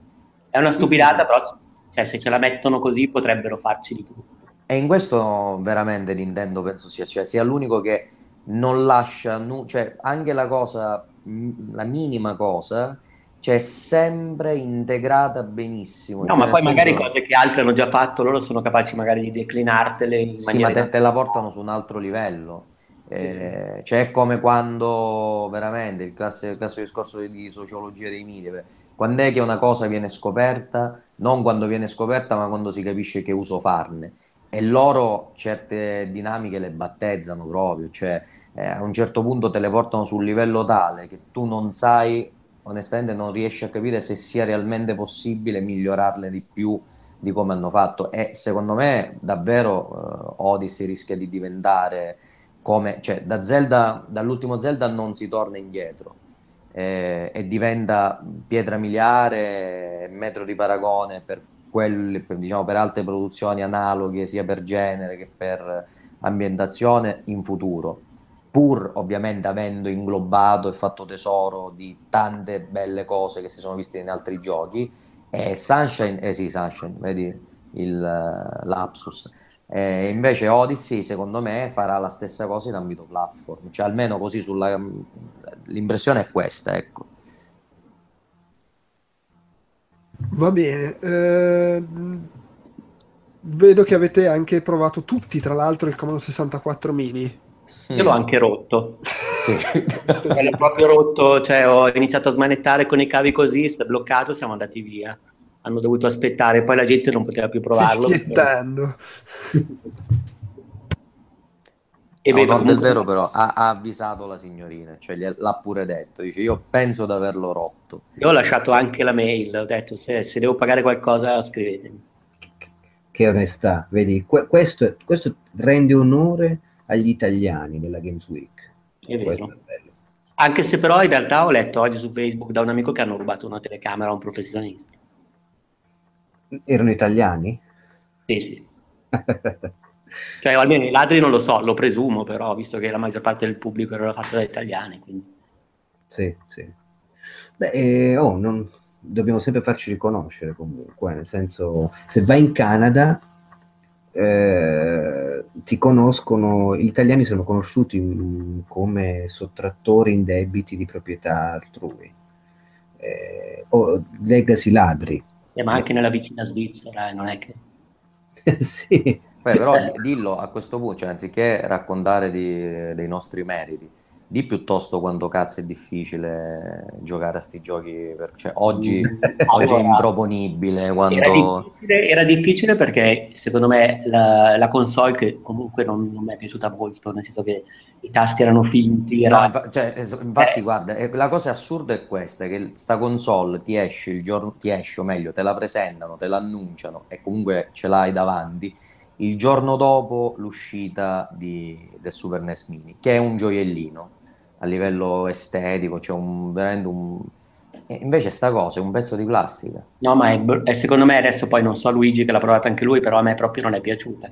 E non mi è piaciuto il fatto, ho trovato infelice che facessero provare eh, i giochi con il joypad dello SNES e non Quando invece funzionava lì invece c'era, joystick. quando invece lì c'era il, il joypad, tanto che io gli ho dovuto chiedere, ma senti, ma non qua sarà in... eh, era un mock-up. appunto, e appunto, infatti io gli faccio, ma gli ho dovuto chiedere, eh, ma scusa, ma questo, questo joystick qui sarà incluso nella confezione, non so se ti ricordi che c'era anche tu, è incluso nella confezione e lui mi guarda come a dire certo, Io faccio, "Vabbè, grazie al cazzo, certo, ma allora fammici giocare, cioè, no, se no E- però alla fine cioè, ti dicevo era legnoso perché, perché mi sono messo a provare Creatures e Eh, Creatures, cioè, ragazzi, non so, un gioco in cui devi fare il tasto, il salto verso l'alto, quella crocetta verso l'alto è veramente una cosa ormai Ma cioè, se avessi rotto. un joystick sarei riuscito probabilmente a godermelo di più. Comunque non mi è piaciuto. Era rotto il joystick e a me mi ha detto proprio scusami, però è- il joystick è rotto, non posso... no no no ma ho sentito leggevo oggi che era finto cioè non, eh, Ah, non era nemmeno funzionante. Ah, ok, ok. Però sarà quello Infatti, io ho provato, l'ho rotta la console perché? Perché a un certo punto non c'era di nessuno, ho detto vabbè io attacco sto joystick. Poi ho guardato, ho fatto un po' di pasticci con i cavi, in realtà era una- credo un prototipo per cui se attaccavi il joystick, se sostituivi il joypad e attaccavi il joystick non funzionava non funzionava più a quel punto neanche il joypad. Mm, C'era una crocchia esterna, non so se ti ricordi, che gestiva diciamo La switch. controller. Non so cosa ho fatto, però nel tentativo di mettere il joystick ho innescato Linux. Sì, tra l'altro è apparso tutta una serie di codici tipo indoss Panico, tra l'altro, che cioè, in quel momento pote- cioè, stai potendo fare di tutto, entrare tipo in qualche Sì, posto. però con Linux. Sì, esatto. No, cioè, ragazzi, a me è piaciuta la console dal punto di vista eh, delle prestazioni. Ho visto il Commodore 64 fluido su schermo, ho giocato Iridium, Impossible Mission. Eh, Ecco, e- bravo, hai detto bene sta cosa, sarà la, la presa HDMI non a caso, cioè, dice, sembra una stupidaggine, invece effettivamente sta cosa qui va detta. Sì, c'è questa possibilità proprio di, di godersi il gioco su, quindi sui pannelli in alta definizione. Eh, mi auguro che abbia, non ho chiesto questo, ecco, magari una selezione per simulare anche eh, un tubo catodico o altro, in modo da non avere proprio la, la sbattuta in faccia il pixel eh, perfetto su pannello LCD e, mm, OLED.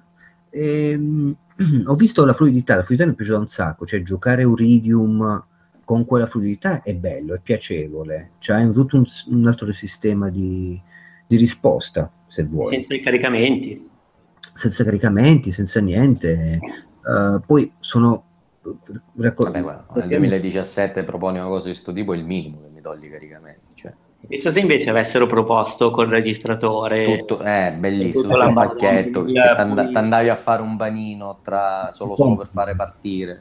comprato il Commodore 64 usato e vai. però magari almeno la, la tastiera, cioè quello, Eh, la- quello sì. averla lì così finta toglieva proprio perché non, è, cioè, non essendo una console cioè, non me la puoi proporre come una console allora piuttosto fai il mini come lo 64 GS non so Ma infatti a me mi aveva già contrariato il fatto che tu sullo SNES Mini debba aprire, diciamo, la parte anteriore per infilare il, il paddino. Già quello mi aveva contrariato perché volevo che fosse integrato lì.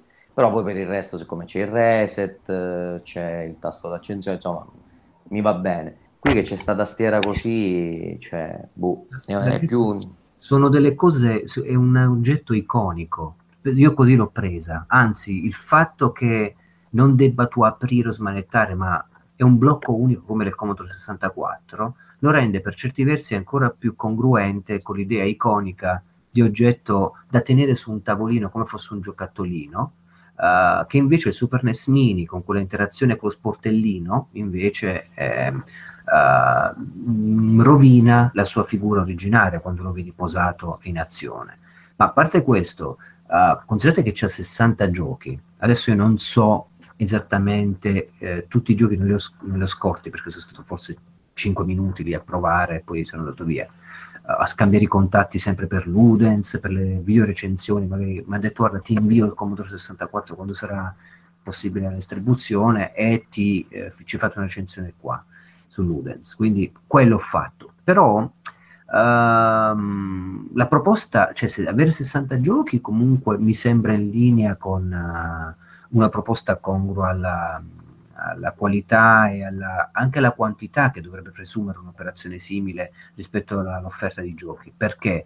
Perché se c'è 20 giochi in croce, il Super NES Mini lo paghi 60, se, quanto costa? 79 euro, e sono giochi forti, iconici, che rappresentano Nintendo, con il 64 non c'ha quella personalità di 20 giochi che li verrà a chiudere a paga tutti. Quindi deve basarsi sulla quantità di giochi presenti, come a dire voglio recuperare il Commodore 64 e vedere com'era anche giocare sul Commodore 64 in un certo modo, uh, ma non avendo titoli iconici voglio provare quanta più roba possibile e quindi la quantità di 60 e rotti giochi secondo me sposa benissimo l'operazione commerciale. Io, posto che io non mi sento appagato dai 20 giochi del Super NES, però vabbè, quello... Cioè, sì. a, par- a parte... Su, sul sito la lista di giochi completi. Su effetti, il Commodore? No, sì, sì, del Commodore 64 mini. No, più che altro stavo guardando se erano tutti i giochi del Commodore 64 o se hanno inserito qualcosa della Amiga. Ah. Non penso. No, nel senso però questo... No, no, no, no, ma sono io che ricordo male. Nel senso c'era Speedball 2 c'era anche per il Commodore 64, vero? Sì, sì, sì. Sì, sì. Okay. Sai, se sono, vedi se ci sono giochi tipo adesso, ma senza prendere spazio. Mi sembra un po' triste, però, che ci sia Speedball 2, onestamente. Cioè, nel senso, io in questa console ci vorrei dei giochi che sono caratteristici del Commodore 64, non delle conversioni di giochi caratteristici dell'Amiga. Lo associo all'Amiga, per quello che ho pensato, non mi ricordavo neanche. Ma non è questione di associare, è un gioco Amiga che è stato convertito su, anche su Commodore 64 eh, e che comunque su Commodore 64, cioè non è come dire Turrican, che era un gioco Commodore 64 ma che comunque è stato importantissimo anche su Amiga. Sì, sì. Eh, il Turrican si era presente, scritto Turrican eh, no, no, no, non c'era. Eh, no, c'era, c'era Dorigen. È un gioco no? fondamentale. Esatto. Secondo me, ma c'era? E, no, no, non c'è neanche nella lista. In ordine Veramente? No, ma mi ricordo che ci fosse, guarda. Eh. Ho condiviso c'è... la lista adesso lì. No, no, eh, sto guardando anch'io la lista, non c'è. Qui non c'è Turrigen. No, eh. mamma mia.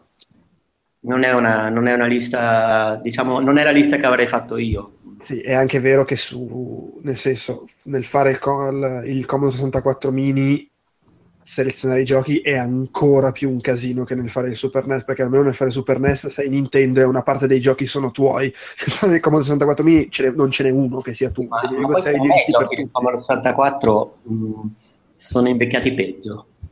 Beh, ma, quello, eh, ma, ma, quello, vale anche per il NES per quanto mi riguarda. Sì, eh. sì, sì, certo, però secondo me in realtà era il Commodore 64 è ancora un, un pochino più peggio ancora, cioè mm, come, sì. so, come fruibilità, come meccaniche, fluidità. Nel senso sì, che... laddove il Super Nintendo magari è un oggettino a cui si può accostare pure chi all'epoca non era nemmeno nato. Vabbè, quindi... ma il Super Nintendo lo prendi e lo puoi giocare, già il mini NES. Esatto, no? mentre invece il NES mini e questo qua si fa un po' più... Io stesso, che sì, però un conto è giocare a Super Mario Bros. 1, un conto è giocare a uno dei vari giochi per Commodore Ma, ma allo stesso, allo stesso Grigos, eh? Che inseguivano quel tipo di, di estetica ma erano più rigidi, cioè...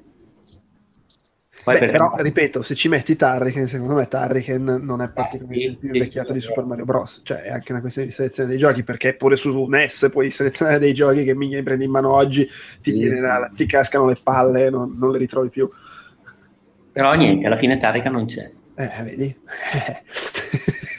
eh, vabbè, non c'è Bruce Lee, che è uno dei giochi che io, quando rimonto il Commodore 64, gioco a vuota mazza e finisco, perché ero legato da bambino a, Sì, sono abbastanza discutibili le scelte. A parte ci sono alcuni sparatutto, ci sono due o tre giochi effettivamente molto molto significativi, però c'è anche roba che, che veramente mi viene a pensare che il problema sia che i diritti dovevano fare numero e, no- e altro non Eh, gli un po' avevano numero, un po' magari non è banale recuperare i diritti per questo o quell'altro gioco e diventa complicato. Ma Creatus, per esempio, non lo so. me- Io l'ho sempre trovato. È, è anche vero che su que- questo, al contrario del NES Mini, ufficialmente puoi infilarci una scheda e metterci tutti i giochi che ti pare da emulatore. No, ma infatti, non- guarda, non c'è Windfall, non c'è Creatures 2, tra l'altro. No, non c'è neanche International Karate. Ah, infatti, no. Ragazzi, eh, È un Vabbè, ma la- però mi ricordo che il, ehm, il tizio, non ricordo come si chiamasse, spiegava questo, poi ovviamente non so se è più per piazzarlo.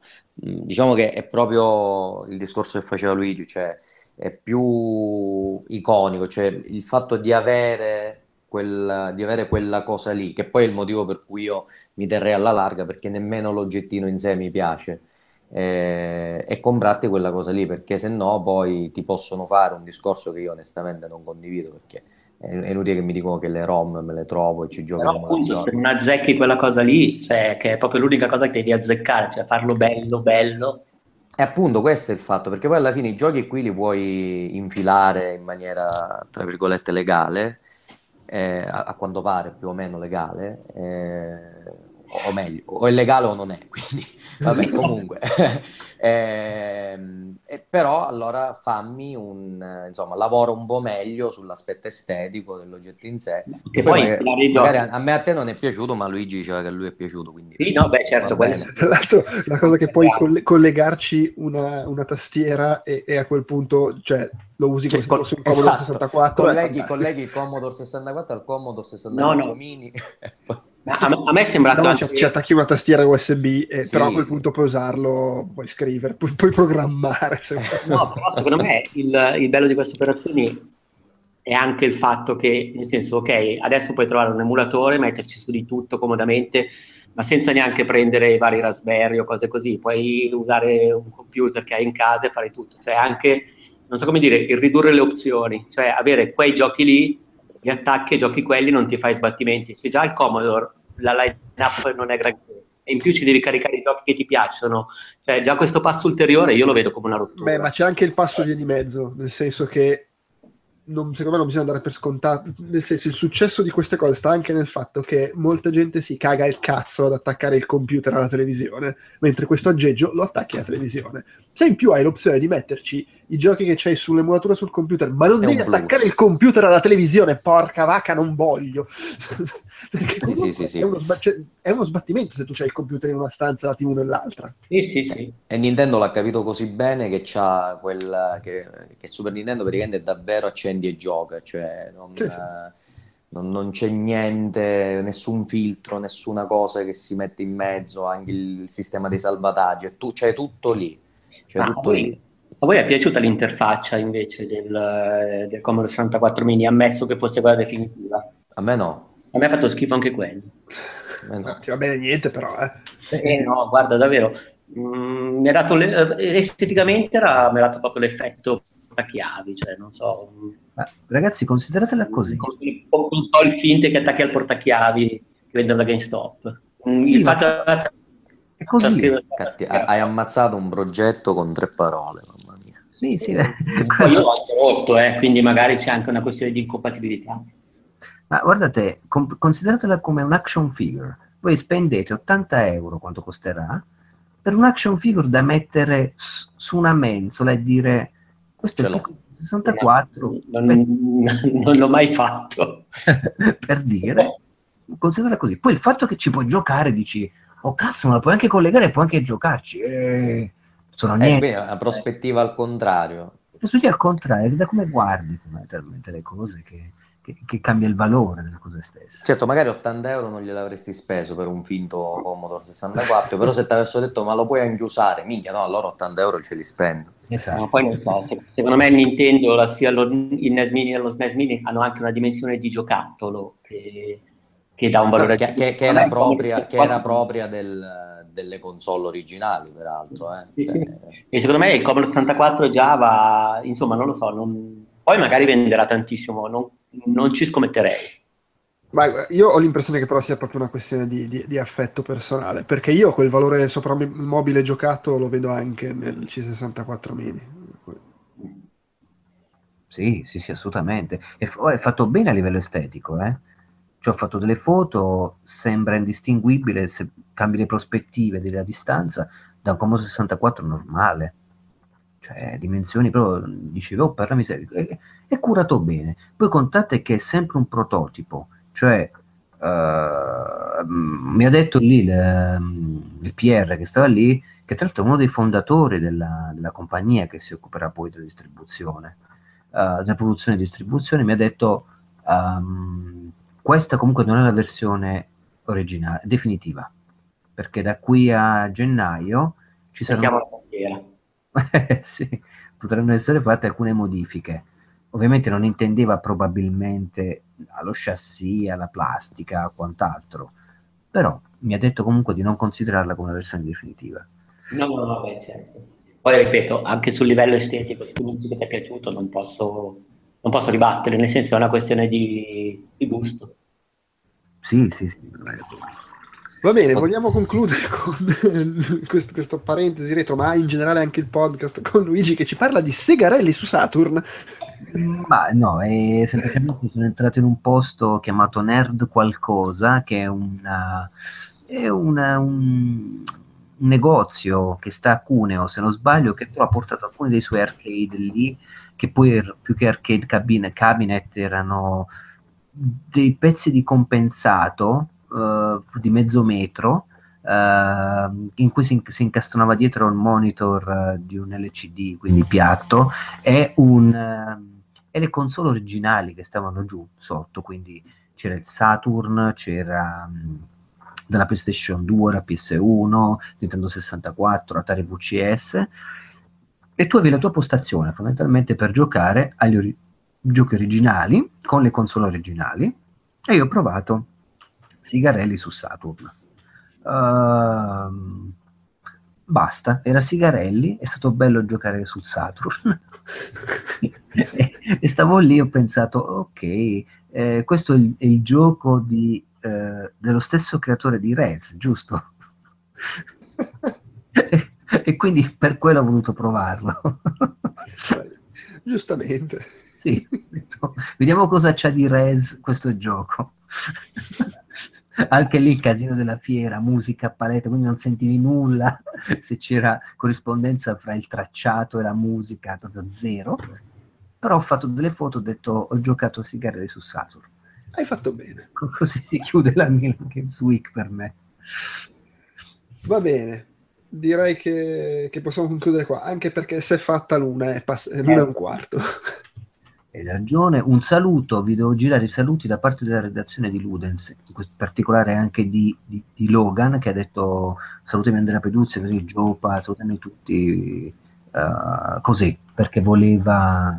questo- Grazie, salutalo, saluto anche da parte mia. Mi sono dimenticato di salutarvi all'inizio, vi, saluto- vi saluto alla fine. Sarà un po' controproducente questo saluto perché non so quanta gente arriverà a tre ore di podcast. Sì, saluti- Ma guarda che eh, io mi sono ascoltato roba più lunga, eh. Sì, abbiamo- fatto molto di peggio in passato. Va Ok. bene, dai. Mm, Grazie a tutti e tre per aver partecipato e un saluto a, a tutti, anche a chi ci ha seguito in, in diretta. C'è addirittura ancora adesso qualcuno che ascolta. Grande. Beh, buonanotte e ciao. Buonanotte a tutti, ragazzi. Ciao e grazie. Fondamentale il ciao, e grazie. Si chiude qui anche questo appuntamento con Outcast Reportage. Io vi ricordo come sempre che sul sito www.outcast.it trovate tutto il resto della nostra produzione audio, video e per iscritto. Vi ricordo che ci trovate su Facebook e su Twitter come Outcast Live e anche su Instagram adesso, sempre come Outcast Live, e che su Facebook c'è anche il gruppo di discussione ufficiale che si chiama Outcast, ma ha Outcast Live nell'indirizzo. Vi ricordo anche che se vi piace quello che facciamo, ci date una mano dandoci dei voti o delle recensioni o entrambe le cose su iTunes, condividendo sui social network. Se poi volete fare quel passo in più, potete fare acquisti su Amazon e Tostadora tramite i link che trovate sul nostro sito o addirittura magari supportarci su Patreon. Per quanto riguarda i prossimi podcast in arrivo, nel corso del mese avremo, a meno di imprevisti, un altro reportage, quella volta sul Tokyo Game Show, e un paio di podcast inseriti nella cover story su Stranger Things e gli anni 80, oltre a presumibilmente il nuovo Chiacchiere Borderline e magari una o due puntate di Outcast Popcorn, insomma, vedremo. Continuate comunque a seguirci sul sito se vi interessa l'argomento Stranger Things anni 80 perché ci sono diversi contenuti interessanti in arrivo. Adesso vi lascio a un altro contenuto, spero interessante, una breve intervista che Andrea Peduzzi ha fatto a uh, Tim Schafer. Ci sono solo le risposte di Schafer perché l'audio era un po' disturbato, rumoroso, incasinato, c'erano insomma diversi problemi nella, nella registrazione, avevo preferito lasciare solo la parte che poi è quella più importante, ovvero cosa ha detto ai nostri microfoni il designer che insomma ricordo è fra i creatori di Monkey Island, Day of the Tentacle, Full Throttle, Green Fandango, Psychonauts, Brutal Legend, Broken Age, insomma, di cose ne ha fatte. Quindi buon ascolto anche per questo segmento conclusivo, ciao e grazie.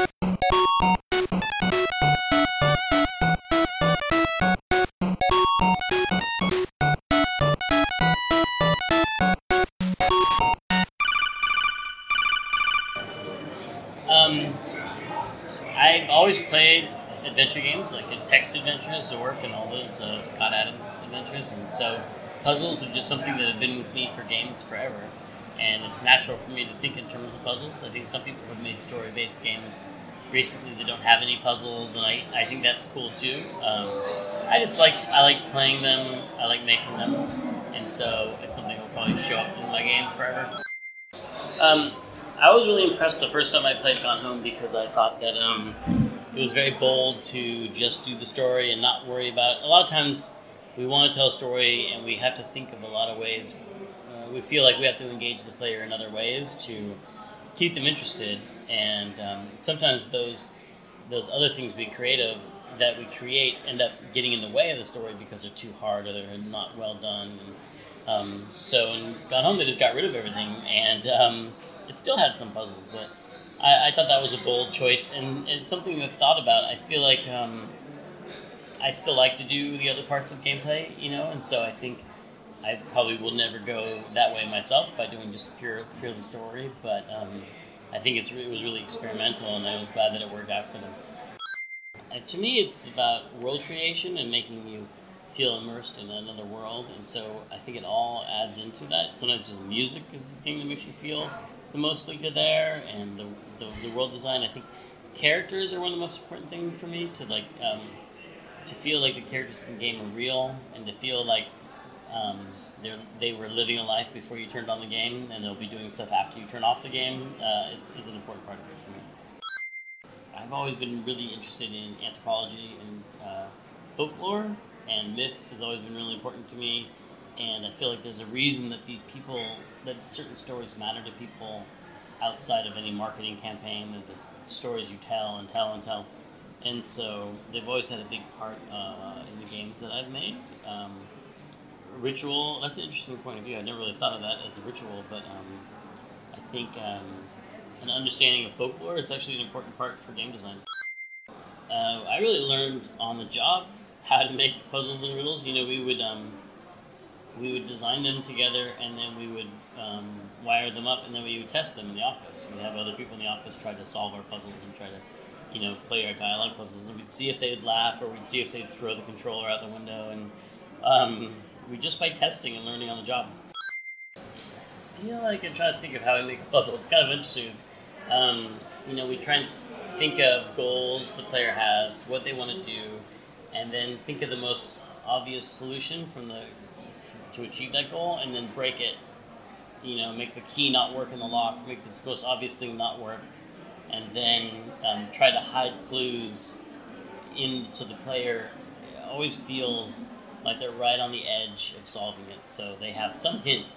You know, they have a key, but there's a mysterious letter on the key. There's something that like points them in a direction. They're not sure where it's going to lead, but they have a lead, that that points in a direction that further exploration will pay off. And so um, try to make sure that there is this connective um, uh, pathway the player can um, get from the puzzle to the solution. And um, we really think we already put ourselves in the player's mind. Like, what do they know when they're here? What do they think the solution is going to be? And if they try the wrong thing, how do we get them back on the right path again?